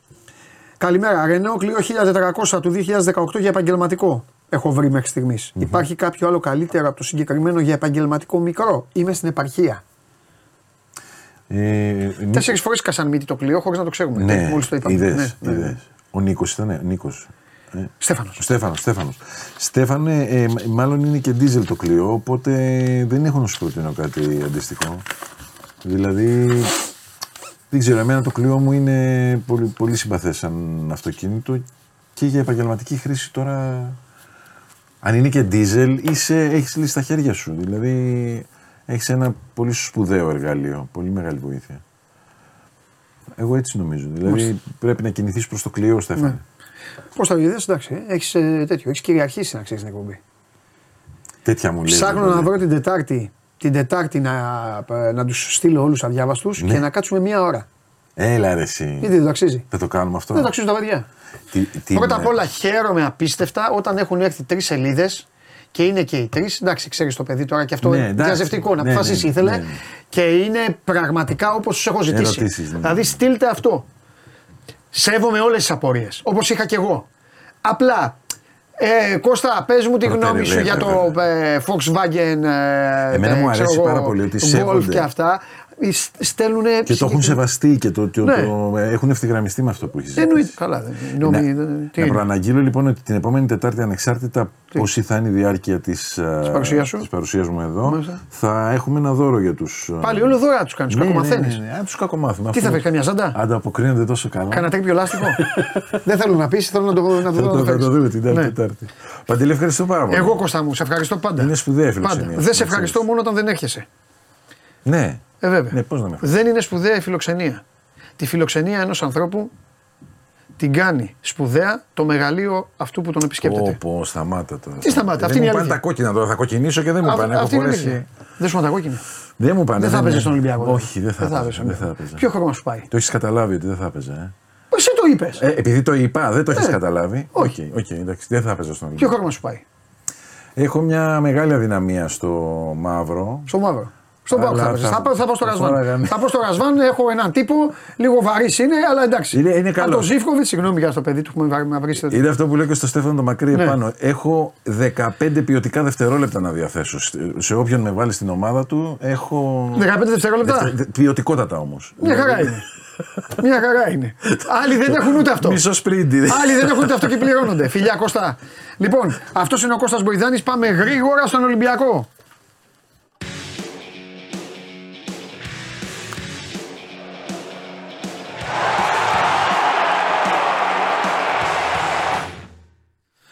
Ο φίλος λέει: συγγνώμη, μπήκα να δω 4 τροχούς. Όχι, καλέ μου φίλε, μπήκες να δεις ό,τι σου προσφέρω εγώ. Τόσο απλά. Έλα, Μίτσο! Καλό μεσημέρι, Παντελή. Γεια σου, Δημήτρη μου. Τι γίνεται, για λέγε. Από πού θες να ξεκινήσουμε? Εγώ, μου είπε: είχε εξελίξει ο Λαυροζίδης. Εσύ θα μας πεις. Εγώ δεν ξέρω, εγώ είμαι κλεισμένος εδώ μέσα. Υπάρχει η πληροφορία που είναι του Sport 24. Ναι. Δεν έχω υπογράψει εγώ το κείμενο, γι' αυτό το λέω η πληροφορία του Sport 24. Έτσι, ότι έχει έρθει ο Πασκάλ Γιάνσεν σήμερα το πρωί στην Ελλάδα για να συζητήσει με τον Ολυμπιακό. Αυτό αναφέρουν οι πληροφορίες. Παραλαμβάνουν το Sport 24. Δεν υπάρχει κάτι από πλευράς Ολυμπιακού, οτιδήποτε. Αυτές οι πληροφορίες έρχονται από την Ολλανδία και αναφέρουν ότι ο Πασκάλ Γιάνσεν, πρώην προπονητής της Αλκμαρ, είναι εδώ για συζητήσεις. Περιμένουμε τώρα, το ψάχνουμε, να δούμε αν υπάρχει αντίδραση, αν υπάρχει ευσταθή ή οτιδήποτε σε σχέση με τον Ολυμπιακό. Γιατί πρέπει να πω ότι ο Ολυμπιακός αυτή τη στιγμή έχει προπονητή. Δεν έχει υποθεί κάτι με τον Κάρλος Καρβαλιάλ. Μόλις χθες ο Κοβάσεβιτς πήγε στο Ρέντι και λέει προχωράμε όλοι μαζί. Έκανε και δηλώσεις στη Σερβία που είπε ότι έχουμε προπονητή όταν του τέθηκε το ερώτημα του Μπαχάρ. Άρα περιμένουμε να δούμε τι ισχύει, τι κρύβεται, τι υπάρχει με όλο αυτό με τον Γιάντσεν και τι μπορεί να προκύψει. Ο Μπαχάρ, κάτσε να του πιάσουμε έναν τώρα. Πρώτα απ' όλα, κάτσε να μην πούμε για τον Μπαχάρ, να πούμε για αυτό. Που το φιλοξενούμε και όλο στο site. Ο Γιάνσεν ήταν ο προπονητής της Alkmaar. Το ξέρω γιατί στο Bet Factory έδινα συνέχεια Alkmaar και Alkmaar και Alkmaar. Στην αρχή η Alkmaar μάλιστα έδειχνε ότι μπορεί να χτυπήσει και την Eindhoven, τέλος πάντων στην Ολλανδία και όλα αυτά. Μετά ήρθε λίγο σκοτάδι, σύννεφα και αποχώρησε. Νάτος. Ωραία, υπάρχει αυτή η πληροφορία. Ναι. Έχει πέσει το όνομα του Μπάχαρ. Νομίζω το όνομα του Μπάχαρ έχει πέσει γιατί ήταν και θα είναι πάντα, νομίζω είναι ο αγαπημένος του Κριστιαν Καρεμπέ. Είχε ξεκινήσει όλη η ιστορία που κάτι δηλώσεις που είχε κάνει ο Καρεμπέ στο Ισραήλ. Ναι. Όταν είχε παίξει ο Ολυμπιακός με τη Μακάμπη και έλεγε τον παρακολουθούμε, είναι καλός προπονητής. Και πήγε στον Ερυθρό Αστέρα μετά αυτός ο άνθρωπος. Πήγε στον Ερυθρό Αστέρα, έχει κυλήσει αρκετό νερό έτσι, το αυλάκι θα έλεγα. Ναι. Δεν υπήρξε κάτι. Αυτό δεν σημαίνει. Οτιδήποτε. Τον είχε κάνει αυτή τη δήλωση ο Καραμπέ. Οπότε συνοδεύει κάθε φορά που υπάρχει ένα ζήτημα για τον Ολυμπιακό ή τον προπονητή, κολλάει και ο Μπαχάρ. Ωραία. Λοιπόν, μετά από όλα αυτά που γίνονται, θεωρείς ότι υπάρχει λιμένη απόφαση αποχώρησης του προπονητή?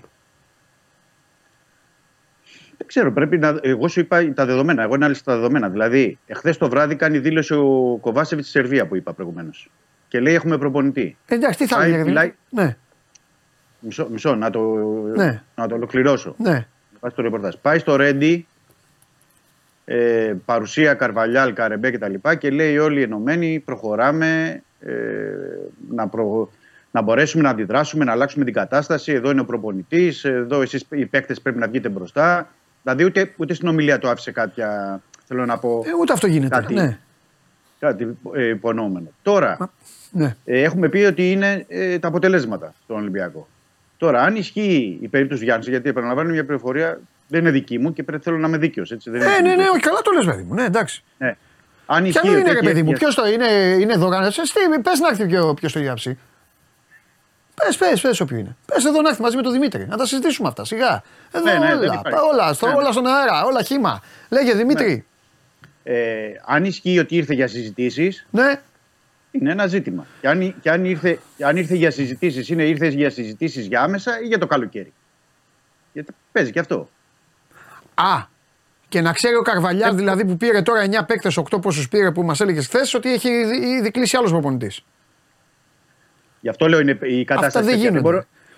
Αυτά γίνονται μόνο όταν η περίπτωση είναι σαν τον Κλοπ. Που λέει μόνος στον προπονητής: εγώ παιδιά θα φύγω, σας αγαπάω, ελάτε να γιορτάσουμε, να κάνουμε. Και μπορεί να ανακοινώσει κάποια στιγμή η Λίβερπουλ και να πει: ο Παντελής Διαμαντόπουλος θα είναι ο επόμενος προπονητής μας. Και ο Κλοπ θα είναι ευτυχισμένος, θα του στέλνει φιλιά και όλα αυτά. Αυτό που λες εσύ όμως δεν γίνεται. Σάμπι Αλόνσο, τέλος πάντων, τι να πω τώρα. Αυτό σου λέω ότι πρέπει να το κοιτάξουμε. Πρέπει να δούμε αν η πληροφορία πόσο. Κάτι υπάρχει εδώ προχωρημένο ή μη προχωρημένο. Τι ισχύει ή δεν ισχύει.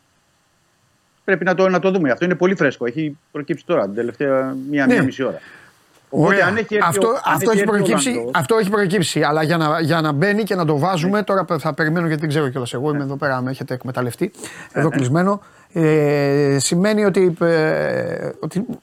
ότι ευσταθεί, ότι στέκει κιόλας. Δεν, ναι, αν είναι, δεν το λέω, ναι, δεν το λέω για να, πώς το λένε, για να πενέψω το σπίτι μου, αλλά ξέρετε πάρα πολύ καλά πώς δουλεύουμε εμείς για να βάλουμε κάτι. Εγώ εδώ σας κυνηγάω, στέλνετε κοτσάνες και δεν μιλάω καν. Άμα είναι να βάλουμε κάτι, σημαίνει ότι είναι ψαγμένο, δομημένο. Ναι. Πάμε λοιπόν πάλι. Εγώ λοιπόν, να σε βγάλω σε ένα δύσκολη θέση, εγώ λοιπόν καταλαβαίνω, χωρίς να γνωρίζω, καταλαβαίνω ότι ο Ολυμπιακός τον τελειώνει τον Καρβαλιάλ. Άμα ισχύει, αφού ήρθε άνθρωπος εδώ. Το σίγουρο είναι ότι ψάχνεται. Ναι. Το τελειώνει τον Καρβαλιάλ δεν μπορώ να το πω με την έννοια, γιατί σου είπα ότι μπορεί η περίπτωση του Ολλανδού να έρθει, μπορεί ο ίδιος ή από πλευρά του ή οι πληροφορίες που είναι από την Ολλανδία να λένε ότι ήρθε για να συζητήσει για το καλοκαίρι. Δεν ξέρω αν ήρθε για να συζητήσει. Μπορεί να ήρθε για να συζητήσει άμεσα. Ναι. Κατάλαβες. Έχει πάμε ένα πάλι, Δημήτρη, θα το ξαναπώ. Ναι. Με τις συνθήκες έτσι διαμορφωμένες, να έρθει προπονητής, ο οποίος, εκτός αν, το μόνο που δέχομαι σε αυτό που λες, να έπρεπε να έρθει incognito, να μην το ξέρει κανείς και το θέμα να έσπασε. Το έμαθε το Σπορ 24, το έβαλε. Ναι, ρε παιδί, με αυτό σου λέω. Εκεί δέχομαι αυτό που λες. Καταλαβες. Ναι. Δηλαδή, άσε τώρα, έλα εδώ να φέρουμε ένα προπονητή μας να μιλήσουμε, να δούμε τι θα γίνει και αυτά και άσε το Καρβάλια. Αλλά τώρα από τη στιγμή που βγήκε το θέμα. Τώρα πρέπει να υπάρξει τοποθέτηση, να μάθουμε. Ναι. Πρέπει να υπάρξει τοποθέτηση από την πλευρά του Ολυμπιακού εννοώ για να μάθουμε. Γιατί λέμε τώρα, λες για τον Γιάννη. Ναι. Αύριο μεθαύριο μπορεί να έχει κλείσει ραντεβού ο Ολυμπιακός με τον Διαμαντόπουλο, τον Χριστοβιδέλη, ξέρω εγώ κάποιον άλλον. Με την προοπτική, το σχεδιασμό της επόμενης μέρας εννοώ. Τώρα από τη στιγμή που έσπασε του Γιάννσεν πρέπει να δούμε τι ισχύει τελικά, τι έχει γίνει, τι προοπτική είναι, αν είναι για άμεσα, αν είναι για το καλοκαίρι, πόσο προχωρημένο, πόσο μη προχωρημένο. Πρέπει να το δούμε. Εντάξει. Ωραία, λοιπόν. Κάτσε γιατί ήρθε ο Ηλίας και όλας που το έχει γράψει εδώ, έλα Ηλία μου. Με Ηλία ξεκίνησα, με Ηλία τελειώνω. Θα σέβεστε. Λοιπόν, θέλω να πω το εξής, να κλείσω. Πόσα τέτοιο, αυτό χαθόρυβο. Θέλω να πω το εξής. Όλο αυτό το θέμα είναι.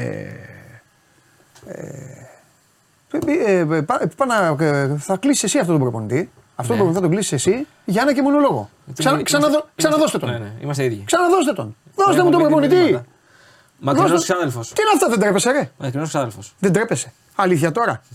Λοιπόν, έλα, για λέγε. Να μου δώσει το πλαίσιο να βρω λίγο άκρη, γιατί με βρήκατε εδώ κλεισμένο και με γλεντάτε όλοι. Πάνω στο ψάξιμο του ρεπορτάζ προέκυψε. Και έχει και δίκιο ο Δημήτρης που λέει ότι είναι μια πληροφορία του Σπορ 24. Ωραία, ναι, είναι μια χαρά. Αλλά είπα ότι για να βάζουμε κάτι εμείς. Την ξέρουν την πολιτική μας. Ότι για να βάζουμε εμείς κάτι, δεν βάζουμε τώρα, δεν βάραμε. Θα σου πω. Ο Γιάννης είναι μια περίπτωση η οποία προέκυψε για τον Ολυμπιακό τις τελευταίες δύο ημέρες. Ναι. Είναι μια περίπτωση για την οποία θα συζητήσει ο Ολυμπιακός. Δεν λέμε ότι έχει κλείσει στον Ολυμπιακό. Ναι, okay. Και είναι μια από τις περιπτώσεις που θα δουν οι άνθρωποι του Ολυμπιακού αυτό το διάστημα που από ό,τι φαίνεται σκέφτονται τι θα κάνουν την επόμενη μέρα. Ναι. Και αν θα συνεχίσει όχι ο Καρβαγιάλ. Δεν είναι ένας προπονητής, το ξαναπαναλαμβάνω γιατί είναι πολύ σημαντικό αυτό. Είναι ένας από τους προπονητές που θα συζητήσει ο Ολυμπιακός. Και θα δουν οι άνθρωποι του Ολυμπιακού. Η πληροφορία έχει προκλήψει. Εγώ λοιπόν λέω ναι. Ότι ωραία τα λέτε εσείς. Mm-hmm. Αλλά επειδή εγώ εδώ προσπαθώ να είμαι η φωνή του λαού, εδώ λοιπόν λέω ότι ξεκάθαρα ο Ολυμπιακός έχει αποφασίσει να αλλάξει προπονητή. Αλλιώς γιατί δεν το φέρει. Ναι. Αυτό νομίζω τα ρεπορταζιακά τα ξέρει καλύτερο ο Δημήτρης. Ναι. Λοιπόν, εγώ μπορώ να σου πω για το κομμάτι αυτό μόνο ότι γνωρίζω ότι έχει έρθει από το πρωί σήμερα 11 η ώρα. Ναι. Ήταν μάλιστα στην ίδια πτήση με τον Τόνι Βιλένα, τον παίκτη του Παναθηναϊκού. Που είχε και αυτό έτσι τώρα, γιατί είναι τις προηγούμενες μέρες στην Ολλανδία για ένα προσωπικό του ζήτημα. Ναι. Και ξαναλέω, είναι μια περίπτωση που θα συζητήσει ο Ολυμπιακός. Έχει προκύψει η πληροφορία από την Ολλανδία. Ναι. Και γι' αυτό μάλλον έχει γίνει, ξέρεις, όντως τις τελευταίες ώρες. Θα δούμε πόσο προχωρημένο είναι. Δεν είναι προχωρημένο, εγώ αυτό γνωρίζω. Άξι. Ότι είναι μια συζήτηση και από κοντά ξέρεις. Και πολλές φορές είχαμε και την περίπτωση του Σόιντερ το καλοκαίρι που είχε έρθει και αυτός είχε συζητήσει, δεν προχώρησε η περίπτωση. Είναι δικαίωμα κάθε ομάδας να μιλάει με οποιονδήποτε. Απλά το θέμα, το ερώτημα που γεννάται είναι ότι. Πότε το βάλαμε. Το θέμα. Ναι, έχουμε 20 λεπτά. 20 λεπτά, ναι. Ωραία. Εδώ και 20 λεπτά λοιπόν ο Καρβαλιάλ ξέρει ότι η ομάδα στην οποία δουλεύει έφερε έναν προπονητή. Mm-hmm. Αυτό είναι το θέμα. Αυτό είναι μόνο η δική μου τέτοια. Μπορεί να βγει ο Ολυμπιακός και να διαψεύσει. Να πει ο Ολυμπιακός δεν ήρθε ποτέ. Ή μπορεί να πει ο Ολυμπιακός ναι, τον φέραμε γιατί θέλουμε να αναλάβει τις ακαδημίες. Λέω εγώ τώρα πράγματα ό,τι να είναι. Καταλάβες. Αυτό είναι το πλαίσιο. Απ' την άλλη, ανοίγει μια κουβέντα, ανοίγει μια σπέκουλα κατά πόσο ο Ολυμπιακός, γιατί το έθεσες στην πραγματική του βάση, για το κατά πόσο ο Ολυμπιακός, και σε ξαναβάζω τώρα Μίτσο στην κουβέντα, κατά πόσο ο Ολυμπιακός θα μπει σε κύκλο συζητήσεων με τον Καρβαλιάλ προπονητή. Δηλαδή μπορεί να είναι και ξεκαθαρισμένο. Μπορεί να το έχουν πει. Δουλεύουν, ναι. Δουλεύουν εταιρείες, δουλεύουν έτσι. Να του πούνε, κοίταξε να δεις. Εντάξει, θα χωρίσουμε. Κάτι αντίστοιχο, Παντελή, έγινε και με τον Ντιέγκο Μαρτίνεθ, ο οποίος γνώριζε ότι θα φύγει και πήγε και έπαιξε κανονικά το παιχνίδι στο Βόλι και αποχώρησε στη συνέχεια. Ήταν γνωστό ότι θα αποχωρήσει. Ναι, νομίζω ότι ο Μαρτίνεθ όμως, εδώ είναι ο Δημήτρης, νομίζω ότι ο Μαρτίνεθ το έμαθε εκεί στο μετέχμιο. Δηλαδή εκεί που ήταν το μάτς στο Βόλο, έτσι δεν είναι, ρε Μίτσο? Εκεί κοντά ναι, το έμαθε. Ναι. Δεν ήταν. Ναι, κοντά. Ναι, αλλά δηλαδή μάθει νωρίτερα. Τώρα ο Ολυμπιακός έχει να παίξει. Ναι, πήγε στο Βόλο. Έχει να παίξει Όφι, έχει να παίξει Φερεντσβάρος, ναι. ΠΑΟΚ. Έχει και παιχνίδια τώρα που πρέπει να δείξει κάτι. Ναι, σίγουρα. Απλά εκεί πήγε γνωρίζοντας ότι θα αποχωρήσει. Ναι. Για πες, Δημήτρη. Εγώ είπα αυτό που σωστά το δυσκολεύει. Είναι κάτι που πρέπει να το ψάξουμε τώρα, γιατί είναι πολύ φρέσκο. Ναι. Πρέπει να το δούμε. Νομίζω ότι αν. Εντάξει, η πληροφορία είναι σωστή. Αν όντως υπάρχει ένας κύκλος, εννοώ ένας κύκλος επαφών με προπονητές γενικά. Ναι. Εντάξει, εμείς μάθαμε τώρα για το Γιάνσεν. Μπορεί να έρχεται και άλλος προπονητής, να φέρνει και άλλους, ας πούμε, για συζητήσεις που δεν τους γνωρίζουμε, λέω. Τι μπορεί να έχει έρθει ήδη. Θα πρέπει να δούμε αν έχει μπει σε αυτή τη διαδικασία. Γιατί αυτό αυτόματα σημαίνει ότι προέκυψε προπονητής, να συνδέσουμε τα κομμάτια εννοώ, με την πρόσληψη του Ντάρκο Κοβάσεβιτς, την απομάκρυση του Πέδρο Άλβες, που είχε εισηγηθεί τον Καρβαλιάλ. Άρα αυτό όλο το παζλ δεν είναι παράξενο. Το μόνο παράξενο είναι η παρουσία. Δηλαδή, θυμήστε μου κάτι. Αν δεν θυμάστε εσείς, εδώ οι Ταλιμπάν θα θυμηθούν. Όταν ήρθε ο Μαρτίνς, που καθόταν στα δημοσιογραφικά, στις σουίτες και έβλεπε την ομάδα, ο Ολυμπιακός, ποιον είχε προπονητή? Νομίζω ήταν η Μπαγάσα, νομίζω ότι είχε υπηρεσιακό. Έτσι δεν είναι? Υπηρεσιακή ήταν. Όπως είχε και τον Ανιγκό πέρυσι. Υπηρεσιακό. Ναι. Θέλω να πω ότι τώρα έχει έναν που δεν είναι υπηρεσιακός. Αυτό λίγο εδώ πρέπει να δει το ρεπορτάζ τι θα γίνει. Δηλαδή, ο άνθρωπος αυτός θα συμφωνήσει ότι έλα, βγάζεις τη χρονιά και τέλος. Θα πει όχι, εγώ τι, φαίνονται προπονητές, φεύγω. Κάντε ό,τι θέλετε. Θα έρθει κάποιος. Γιατί τώρα ο Ολυμπιακός, πατάω σε αυτό που είπες, προφανώς αυτό που κάνει με τον Γιάνσεν, να το κάνει και με άλλους. Και καλό είναι αυτό. Ναι. Να ψάξει, να βρει παίκτες, προπονητές. Αλλά την ίδια ώρα η ομάδα τρέχει. Αυτό είναι το θέμα. Είναι και άλλη, και συγγνώμη που διακόπτω, είναι και άλλη συνθήκη με αυτή που είπες, Παντελή, του 18 με τον Μαρτίνς. Δηλαδή. Ναι. Ο Μαρτίνς είχε πάει 2 φορές, να θυμίσω, ο Καρεμπές στην Πορτογαλία. Είχαν συζητήσει από κοντά. Τον έφερε Μάρτιο εδώ. Ναι. Ανακοινώθηκε κιόλας αρχές Απριλίου. Ναι. Δηλαδή που υπήρχε προπονητή ο Ολυμπιακός, αλλά ανακοινώθηκε και έτρεχε την ομάδα. Εδώ υπάρχει η εξής ιδιαιτερότητα. Μόλις εχθές, σήμερα πήγε να κάνει πρώτη προπόνηση ο Καμπράλ, που ήταν η εισήγηση του Καρβαλιάλ. Ήρθαν 7 παίκτες από τις 8 τον Ιανουάριο, που είναι του Καρβαλιάλ. Δηλαδή έχει φέρει ξαφνικά 7 παίκτες καινούριους του συγκεκριμένου προπονητή και είσαι κάθε μέρα, δηλαδή λέμε μέρα παραμέρα, Καρβαλιάλ προχωράει, δεν προχωράει, συνεχίζει, δεν συνεχίζει. Είναι εξτά από αυτά, τις προηγούμενες μέρες, ναι. Είναι όλο όλη η ιστορία είναι λίγο περίεργη. Είναι πολύ περίεργη. Με την έννοια ότι πρέπει να ξεκαθαρίσει, δεν ξέρω τώρα. Το θέμα από τη στιγμή που. Εντάξει, ρε Δημήτρη, όμως μπορεί να έφτασε και ο κόμπος στο χτένι και να αποφάσισε ο Ολυμπιακός αυτό που συζητάμε. Να πάρει έναν προπονητή, να μπει ο προπονητής μπροστά από τώρα, σε συνεργασία με την διοίκηση και να αρχίσει να φτιάχνει την επόμενη σεζόν. Όσο και αν ακούγεται σκληρό τώρα αυτό που λέω, γιατί ακόμα είναι Φλεβάρης. Ή τη συνέχεια τέλος πάντων. Άντε, να μην λέω την επόμενη σεζόν, γιατί είναι και άδικο. Είναι απόλυτα λογικό. Απλά λέω από τη στιγμή που έχει βγει. Το ερώτημα είναι λοιπόν ο Καρβαλιάλ. Αυτό λέω. Εδώ συμφωνούμε όλοι, νομίζω. Ναι. Το ένα είναι ο Καρβαλιάλ, που λέμε εδώ. Ναι. Και το δεύτερο είναι από τη στιγμή που έχει βγει του Γιάνσεν, με τον έναν ή άλλο τρόπο η πληροφορία, πρέπει να υπάρξει και κάποια τοποθέτηση, θα λέγαμε. Θα δούμε σε πραγματικά γεγονότα. Γιατί καλά, δεν ξέρω... σίγουρα πρέπει να πει τώρα κάτι. Ναι, τώρα κάτι θα πει. Δηλαδή, εντάξει, θα πει. Δηλαδή γιατί αυτή τη στιγμή υπάρχει ένας προπονητής στον πάγκο. Ναι. Όταν ακούει, όπως λες και εσύ, μαθαίνει ότι ήρθε άλλος προπονητής για συζητήσεις. Ναι. Ναι, κάτι πρέπει να υποθεί. Εντάξει. Κάτι πρέπει να υποθεί. Αλήθεια είναι αυτό. Μάλιστα. Ωραία. Είναι, πάντως, είναι κάτι που πρέπει να το ψάξουμε τις επόμενες ώρες. Δεν είναι ιστορία. Και δεν ξέρω και κατά πόσο. Θα έρθουν άλλοι να συζητήσεις, θα έρθουν άλλοι. Μπορεί να γίνει αυτό, παιδί μου. Ο Ηλίας ήταν πολύ συγκεκριμένος. Είπε ότι έρχεται. Τι είπες, Ηλία, πες το εσύ ξανά για να μην βάζω. Είπα ότι ήρθε σήμερα το πρωί για να συζητήσει. Ναι. Δεν το θεωρούμε δεδομένο ότι θα κλείσει. Είναι μία από τις περιπτώσεις που ζητάει ο Ολυμπιακός αυτή τη στιγμή. Έτσι. Το κάνουν ούτως ή άλλως, πολλές φορές το έχουν κάνει οι ομάδες αυτό. Το έχουν κάνει πολλές φορές και δεν έχει μαθευτεί, μωρέ. Εντάξει, okay. Το έχουν κάνει πολλές φορές. Η διαφορά είναι αυτή. Σωστό. Ναι. Πολύ σωστό. Απλά η διαφορά, επειδή μαθεύτηκε, πρέπει να υπάρξει και κάποια τοποθέτηση. Δηλαδή, το καλό είναι και για το ιστορικό της ομάδας εννοώ. Γιατί δεν το βλέπουμε μόνο Καρβάκι. Και σωστό είναι και αυτό. Δηλαδή, θα το πω λίγο σκληρά. Δεν έχει καμία υποχρέωση ο Ολυμπιακός και καμία ομάδα να καθίσει να δώσει λογαριασμό στον κόσμο, στους δημοσιογράφους και στους υπόλοιπους. Απλά ο Ολυμπιακός εσωτερικά αυτό ναι. Αυτό ναι, γιατί ναι. Υπάρχουν προπονητές, υπάρχουν παίκτες, υπάρχει μια ομάδα η οποία τώρα διαβάζει και λέει: «Ωχ, τι είναι αυτός. Έρχεται αυτός στην Ελλάδα». Όλο αυτό είναι. Ναι, είναι. Εντάξει, όπως δεν είναι μόνο ποδοσφαιρικό, είναι σε μια εταιρεία. Στη δική μας, αλλού, οπουδήποτε, όλο, σε μια πολυεθνική, κάτι. Τέλος πάντων. Εγώ το λέω με την έννοια, το λέω εσωτερικά, με την έννοια πια, ρε παιδί μου, ότι πάνε οι παίκτες τώρα για προπόνηση στο Ρέντι. Ναι. Και θα συζητάνε αυτό. Καλά κάνεις. Έχει φέρει προπονητή, ας πούμε, θα το συζητάνε μεταξύ τους. Ναι. Δηλαδή θα πάμε τώρα με τον Καρβαλιάλ, με τον Όφη. Δηλαδή είναι λογικό αυτό. Δεν είναι κάτι που είναι παράξενο. Μπορεί να συμβαίνει, αλλά θέλει ένα ξεκαθάρισμα εσωτερικά εννοώ ο Ολυμπιακός, όχι σε εμάς. Για να δώσει σε εμάς λόγο ή στο. Δεν είναι θέμα του Ολυμπιακού, είναι εσωτερικό. Αλλά θέλει μια προσοχή και λεπτούς χειρισμούς. Γιατί τώρα πια που έχει υποθεί το όνομα του Γιάνσεν. Ενδεχομένως να βγουν και άλλα πράγματα προς τα έξω που δεν τα γνωρίζουμε αυτή τη στιγμή. Ωραία. Θα το δούμε λοιπόν πώς θα εξελιχθεί.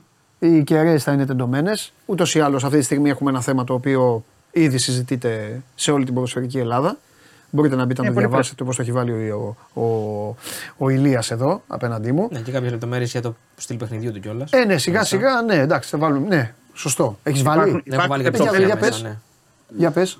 Όχι, πιο πολύ λίγο τη φιλοσοφία του το αρέσει. Είναι ουσιαστικά και ο άνθρωπος που έχει αναδείξει και τον Βαγγέλη Παυλίδη στην Αλκμαρ. Σωστό. Παίζει και ρόλο κι αυτό. Δηλαδή ήταν 2,5 χρόνια. Είναι πολύ επιθετική ομάδα. Και είναι μια ομάδα. Εντάξει, γενικότερα ξέρεις, οι Ολλανδικές είναι το. Ναι, αλλά αυτή είναι πολύ. Δηλαδή θυμάμαι με τον Αντώνη εδώ κάναμε πολύ πλάκα κάθε Τετάρτη. Και σήμερα να δεις θα γίνει στην Bet Factory. Σήμερα δεν χάνει την Bet Factory.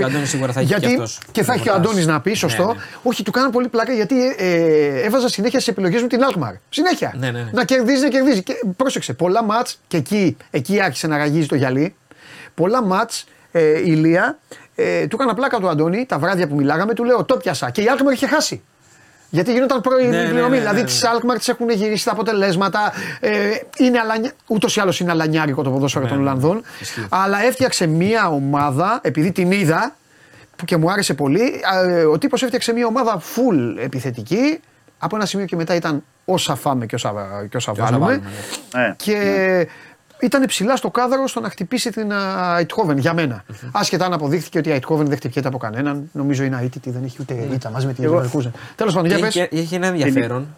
Δημήτρη, περίμενε να πει ο Ηλίας. Όχι, πες εσύ, εγώ το γράψει. Όχι, έχει ένα ενδιαφέρον με την έννοια ότι ο Ολυμπιακός πήγε από έναν προπονητή που ήταν πιο πολύ επιθετικογενής, τον Μαρτίνεθ δηλαδή εννοώ, πήγε στον Καρβαλιάλ που ήταν πιο αμυντικογενής και τώρα ένα από τις περιπτώσεις που εξετάζει είναι πάλι ένας προπονητής ο οποίος είναι του επιθετικού ποδοσφαίρου. Έχει αυτό τη σημασία του. Εντάξει, ξέρεις, το ολλανδικό μοντέλο τώρα pressing ψηλά, αλληλοκαλύψεις, 4-2-3-1 στα περισσότερα παιχνίδια. Ένα σύστημα που ταιριάζει και στον Ολυμπιακό. Γιατί έχει το επέβαλε ο Βαλβέρντε από τότε. Τους συγκεκριμένους ποδοσφαιριστές για να το υπηρετήσει. Αυτά πάνω κάτω. Ξέρεις, τώρα είναι οι πρώτες πληροφορίες και οι πρώτες λεπτομέρειες που μαθαίνουμε. Γιατί όπως καταλαβαίνετε, δεν παρακολουθούμε και κάθε εβδομάδα ολλανδικό πρωτάθλημα. Όχι, παιδί, όχι. Αλλά... Το ερώτημα που λοιπόν μετά την ολοκλήρωση της ακροαματικής διαδικασίας, το Προεδρείο έχει μόνο ένα ερώτημα, τίποτα άλλο. Αν αυτός ο άνθρωπος ή ο Χ ή κάποιος άλλος ξεκινήσει από τώρα για να αρχίζει να καθαρίζει το τοπίο. Με τα συμβόλαια που λήγουν, δεν μένει κάποιος, έλα πάμε, καλονά, να σε φτιάξω παίκτη, εσύ να πάρεις θέση και όλους αυτούς που πήγαν στον Ολυμπιακό. Δημήτρη, από τους 9 πόσοι είναι ιδανικοί, Από τους 8 που πήρε τώρα. Ναι. Οι 9 είναι ο, έχει, σωστό, ο ένατος είναι για το καλοκαίρι, ο Κωστίνια. Καλά δεν τα λέω. Α, ναι, ναι, ο Κωστίνια είναι με αγορά. Με αγορά ναι, είναι. Αλλά είναι καλοκαιρινός. Ναι, okay. οι 8, από τους 8 που ήρθαν, οι 4 είναι δανεικοί. 4-4. Ωραία. Ναι. Να δει αυτούς, να δει τους Αλεξανδρόπουλους. Εννοώ και τους δανεικούς ναι, που υπάρχουν ναι, ήδη. Ναι. Και να δει όλα αυτά. Το ερώτημα λοιπόν είναι αυτό, ή αν ο Ολυμπιακός έχει μπει σε διαδικασία απλά συνομιλιών συζητήσεων. Με στόχο να τελειώσει ο Καρβαλιάλ και απλά σήμερα έγινε κέντα. Ναι. Αυτό πρέπει να κάνουμε. Απλά Παντελή, νομίζω το ξέρεις καλύτερα γιατί ναι. Είστε πολύ πιο εμπειροί και πιο καλοί ρεπόρτερ από μένα. Όταν πας σε μια διαδικασία τώρα να κλείσεις έναν προπονητή τέτοιον ναι. Και έχεις έναν προπονητή κανονικό στον πάγκο σου, δεν είναι τόσο εύκολο νομίζω να μείνει μέχρι το τέλος της σεζόν. Δηλαδή και στην περίπτωση του Σάικ, ο Αλμέιδα δεν ήρθε, ήταν ο Σοκράτης Ορφεδρόπουλο. Και στην περίπτωση όπως είπαμε του Μαρτίν, ήταν νομίζω ο Κόντι. Τότε εκείνη την περίοδο πρέπει να ήταν ο Κόντι. Τέλεια το λες. Δηλαδή ήταν υπηρεσιακοί προπονητές, δεν ήταν προπονητές κανονικοί με ιστορία. Και νομίζω δεν θα το δέχονται και εγωιστικά να το δεις κιόλας. Με θέμα ας πούμε στον προσωπικό εγωισμό του καθένας. Αυτό που λέει ο Ηλίας και έχει και δίκιο.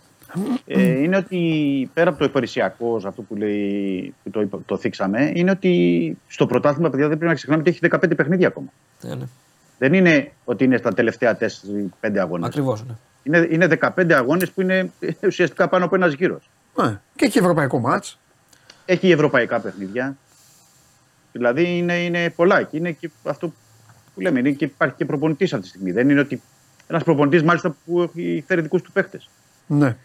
Τέλος πάντων. Εγώ δεν πάντως ότι ο Ολυμπιακός θεωρεί ότι είναι χαμένη η σεζόν του. Όχι. Για να κάνει τέτοια κίνηση αυτή τη στιγμή. Και μου κάνει πάσα να πω ότι αν αυτό όλο ήταν τζόγος και έπρεπε εγώ να βάλω κάποια τα λεφτά μου, θα τα βάζα στο τώρα.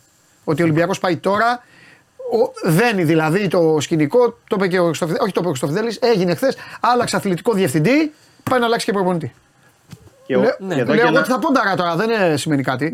Και για να το ενισχύσω αυτό που λέτε. Να πω ότι μία από τις ατάκες εχθές του Κοβάσεβιτς είναι ότι επειδή είμαστε Ολυμπιακός, ξέρετε ότι δεν τα παρατάμε ποτέ. Εντάξει. Και πάμε, ναι, εννοώ ότι το είπε και μπροστά στους παίκτες και στον προπονητή. Ότι εμείς θα πάμε να παλέψουμε για να πετύχουμε. Μάλιστα. Και θα πάμε να το γυρίσουμε. Αυτό σημαίνει, θέλω να πω να το ενισχύσω σε αυτό που λέτε, ότι μπορεί να υπάρχει και κάτι άμεσα. Μπορεί να υπάρξει κάτι άμεσα. Θα δούμε. Μπορεί να είναι και ο Γιάννσεν. Θα δούμε. Λοιπόν, ωραία. Αυτά έχουμε. Απλά είναι πολύ καινούριο και πρέπει να το δούμε. Εντάξει, δηλαδή, ωραία, να το δούμε. Δεν είναι εύκολες. Θα σας αφήσω, να τα δούμε όλα. Πες μου, έχουμε τίποτα άλλο από τα υπόλοιπα? Έχουμε αρκετά. Πρώτον να πω όμως για τα παιδιά που παίζουν στις 3 ώρα την ΚΑΠΑ 19. Ναι, το είπε και ο Ναυροζίδης. Ναι, γιατί αξίζει να τα πούμε και τα παιδιά, γιατί έχουν προκριθεί, παίζουν τώρα με την πρωτοπόρο Ίντερ. 3 ώρα το μεσημέρι, να θυμίσω, το Γεώργιος Καραϊσκάκης παρουσία κόσμου, γιατί υπάρχουν εισιτήρια και μπορεί ο κόσμος να πάει. Να δει αυτά τα παιδιά, να τα ενισχύσει, να τα χειροκροτήσει, να δει. Γιατί είναι μια καλή φουρνιά αυτή του Ολυμπιακού, πρέπει να πω. Ναι. Η ΚΑΠΑ 19 έχει αποκλείσει τη Λέτσε, που ήταν η περσινή πρωταθλήτρια Ιταλίας, απέκλεισε την Καπάλα. Τώρα είναι μονά τα παιχνίδια. Και είναι και μια ευκαιρία μετά από τα κλειστά γήπεδα, θα έλεγα τόσο καιρό, Παντελή και Ηλία, να βρεθεί και κάποιος όσοι μπορούν. Καταλαβαίνω ότι είναι δύσκολη η ώρα, 3 ώρα το μεσημέρι. Αλλά όποιος μπορεί, είναι και πιο. Έτσι ένα παιχνίδι που πιο ευχάριστο για να μπορεί να το πει και λιγότερο ένταση, λιγότερο άγχος θα έλεγα. Οπότε είναι μια καλή ευκαιρία και για αυτά τα παιδιά να στηριχτούν και να χειροκροτηθούν γιατί το αξίζουν. Και γι' αυτό γίνεται και στο Γεώργιος Καραϊσκάκης και αυτό γίνεται τώρα και με ανοιχτές πόρτες. Μάλιστα. Και πέρα στα αγωνιστικά, μόνο λέω 2 πραγματάκια για τους φίλους μας για να έχουν μια εικόνα. Το μάτς με τον Όφη, επειδή είναι Σάββατο, γνωριμένος είναι ο Ντόι. Ο Ρέτσος έχει ακόμα πρόβλημα με το διάστρωμα που έχουμε πει. Είναι και ο Ζέσο Μαρτίνης της Ματίας. Άρα δεν αποκλείουμε να δούμε για πρώτη φορά Κάρμο και Βέζο. Δηλαδή αυτό που θέλει ο Καρβαλιάλ να το δούμε το Σάββατο. Ναι. Λόγω και της απουσίας του Ντόι εννοώ και του τραυματισμού του Ρέτσου. Μπορεί να πάει σε μια τέτοια και είναι και το παιχνίδι νομίζω. Που... Να δούμε αν το δει ίδιος, αν προλάβει. Επειδή το θέλει. Τέλος πάντων. Λοιπόν, έτσι όπως έγινε. Ναι, καταλαβαίνω. Black humor είναι αυτό, αλλά τι να κάνουμε τώρα. Εντάξει, αυτό είναι το ποδόσφαιρο. Δεν είναι. Όλα γίνονται στην μπάλα, όλα γίνονται. Εντάξει, Δημήτρη μου, λοιπόν. Αν έχουμε κάτι. Θα το διαβάσουμε. Αφού τώρα δε ο Ντενής θα μπει μέσα για το στοίχημα και τελειώνουμε. Τώρα, αν υπάρχει κάτι μέσα ένα 5 λεπτό, εννοείται. Φιλιά. Έγινε καλά. Γεια σου, Δημήτρη μου. Φιλιά. Λοιπόν. Πρέπει να πει ταινίε. Το στοίχημα που είχε πει ότι θα πάρει ο Ολυμπιακός πρωτάθλημα με αλλαγή προπονητή, τώρα που έχει πάει για, δεύτερη αλλαγή. Τώρα θα ξεσαλώσει. Θα μπει και θα πει τώρα θα το πάρει. Αυτό εννοούσα. Θα πει αυτό εννοούσα. Θα κάνει ρελάνς. Λοιπόν, παρακαλώ πολύ. Ξεκίνησε την εκπομπή ο κύριος, την τελειώνει ο κύριος. Παρακαλώ, επειδή όλοι σε αυτόν τον πλανήτη μπορούν να τους ξεγελάσουν εκτός από τον Παντελή Διαμαντόπουλο, παρακαλώ πάλι τη φωτογραφία. Ό,τι έχει συμβεί σήμερα, κάτσε γιατί είναι λίγο. Έχει να κάνει με αυτό. Βάλτε τους δίπλα. Βάλτε τον στη θέση μου. Βάλτε τους δίπλα. Γιατί το κάνετε αυτό. Βάλτε τους δίπλα. Σβήστε εμένα. Ας ακούγομαι. Εγώ σε 20 χρόνια. Άρα, παιδιά. Γιάννη Σενάστο λίγο πιο πολύ. Μην τον βάλω να το ξηρίσει ο Ηλίας δηλαδή, γιατί δεν θέλει. Αυτό. Αφήστε το λίγο και όλα εξηγούνται. Λοιπόν. Αυτά. Φιλιά πολλά. Καλή συνέχεια. Τα λέμε. Θα έρθω πάνω. Άμα καταφέρεις να κάνεις το ρεκόρ μέχρι να τελειώσει ο Ντενής, πάμε.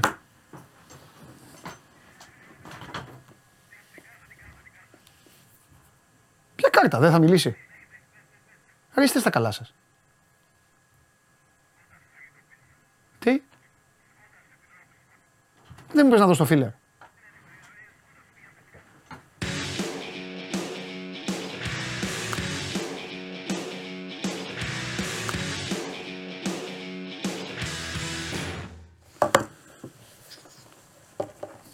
Όλα για σένα γίνονται. Δεν μιλάω. Δεν θα βγάλω άχνα. Εσύ κρύβεσαι πίσω από τον Γιάννσεν. Καλά.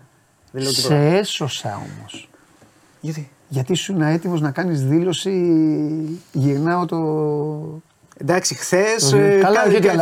Χθες κάναμε μια μικρή ντρίμπλα. Εντάξει. Θα δούμε. Και τι θα κάνει ρε φίλε, θα περάσει τρεις ομάδες. Για να βγεις εσύ δικαιωμένος. Να μη δικαιωθώ εγώ μια φορά. Δεν δικαιώθηκες με την Παλμέρας. Δικαιώνομαι... Δεν δικαιώθηκες με τον Brighton ΑΕΚ. Εντάξει και. Για σένα, για το επίπεδο σου, δύο δικαιώσεις σε ένα χρόνο είναι πολύ. 2024. Θέλω να πεις στον κόσμο τι έπαθες χθες. Αλλά αν είχαν πρώιμοι, σωθήκανε. Πες στον κόσμο. Τους έχεις δώσει άσοχη και over 1,5. Σαρμιέν το Defensa Justicia, άσοχη και over 1,5. Το μάτς γίνεται πόσο? 2-0 στο ημίχρονο. Και τελειώνει? 2-3 τελικό με 2 γκολ μετά το 80. Εντάξει, τους έσωσες. Τους έσωσες με πρώιμη. Ναι, με πρώιμη πληρωμή όμως, γιατί ήταν ωραίο 2-0. Τους έσωσες. Σήμερα δεν έχουμε Latin επιλογές κτλ. Πάμε λίγο στα σοβαρά που λες και εσύ. Ναι. Έτσι κι αλλιώς θα τα αναλύσετε και κατά πολύ και με τον Αντώνη και με τον Σπύρο στη συνέχεια. Καλά, εννοείται. Παιδιά, 5 η ώρα Bet Factory και για Γιάννσεν. Θα πει εδώ, θα ξεσαλώσει ο Οικονομίδης που τα βλέπει. Έχει πολλά, το βλέπει. Τα βλέπει πολύ Γιάννσεν. Βέβαια. Πάμε με κύπελο Αγγλίας. Και να πω συγγνώμη και να πω σήμερα. Όσοι δείτε τις δικές μου επιλογές, παρακαλώ πολύ με σύνεση. Χτυπάω δύσκολα σήμερα. Δύσκολα. Κόμπρα. Δύσκολα. Αν περάσουν μετά θα πρέπει να, όπως το καρναβάλι, να ανέβω σε άρμα και να είστε εσείς να πετάμε σερπατίνες. Δύσκολα πολύ. Πάμε. Πάμε στο παιχνίδι της Nottingham Forest με την Bristol City για το κύπελο Αγγλίας. Πτωτική πορεία για τον άσο της Nottingham Forest. Κυκλοφορεί περίπου στο 1.50. Εμένα δεν μου κάνει σαν απόδοση σε μάτς κυπέλου Αγγλίας με Bristol City. Μισό. Δεν υπάρχει πρώιμη στη διπλή, λέει ο Χρυσόστομος. Τι λες, Χρυσόστομε? Μου κάνεις πλάκα. Εγώ συνέχεια. Θα σου πω το μυστικό. Εντάξει, γιατί για στοίχημα μιλάμε, να τους τα λέμε. Ναι. Αν είναι μυστικό. Και Bed builder. Όχι, σε διπλή, έχει δίκιο. Ναι, αλλά είναι bed builder άσοχη και όχι, δεν υπάρχει, τους έφαγες. Σε σημείο υπάρχει. Χρυσόστομε, όντως, έχεις δίκιο γιατί κόλλησα. Άσο και over, άσο και αυτά, σε πληρώνει. Η διπλή δεν έχει πρώιμη. Πω, τους ρήμαξες ρε φίλε. Τους έκλεισες στο σπίτι. Γελάς με τον πόνο μου. Εκτός αν τους έδινε ψηλά να φύγουν. Ναι, αλλά κίνδυνο. Τι μου λες τώρα. Χαμηλά ο άσος στην Nottingham Forest. Στην Bristol City είναι μια πάρα πολύ ζώρικη και ανταγωνιστική ομάδα. Θα δυσκολέψει πάρα πολύ τη Forest, η οποία έχει και άλλες σκοτούρες προφανώς. Θα πάνε και 3.000 φίλοι της Bristol στο City Ground. Πολύ περίεργο και δύσκολο μάτς. Σε απόδοση outsider το goal κοντά στο διπλασιασμό. Θα μπει στις επιλογές, θεωρώ ότι θα δυσκολευτεί αρκετά η Forest. Στο Aston Villa Chelsea, πάω με τη Villa, παρότι εδώ πέρα πιέζεται ο άσος της ομάδας από το Birmingham, λίγο πιο πάνω από το 2 και κάτι ψηλά. Η Chelsea δεν εμπνέει εμπιστοσύνη. Οκ, της έχει μείνει το κύπελο, θα το κυνηγήσει το κύπελο, αλλά δεν είναι η εικόνα όμως αυτή που βλέπουμε από τους μπλε. Δεν με πείθουν. Πολύ πιο ωραίο και πιο οργανωμένο θα έλεγα ποδόσφαιρο από την Aston Villa. Πάμε με τον Άσο και κλείνουμε με Copa del Rey, Atletico Madrid, Athletic Bilbao. Θεωρώ ότι θα είναι ένα πάρα πολύ σφιχτό μάτς.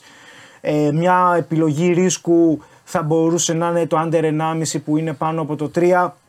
Θα πω λίγο πιο safe. Θεωρώ ότι θα είναι αρκετά σφιχτό μάτς. Δεν θα δούμε πολλά ρίσκα. Έτσι κι αλλιώς η παράδοση μεταξύ των δύο ομάδων δείχνει παιχνίδι με λίγα γκολ. Το χ μήχρονο μπαίνει στις επιλογές μας για το Copa del Rey. Οπότε για να συνοψίσουμε, Nottingham Forest Bristol City goal goal, Aston Villa Chelsea άσο, Atletico Madrid Athletic Bilbao χ μήχρονο.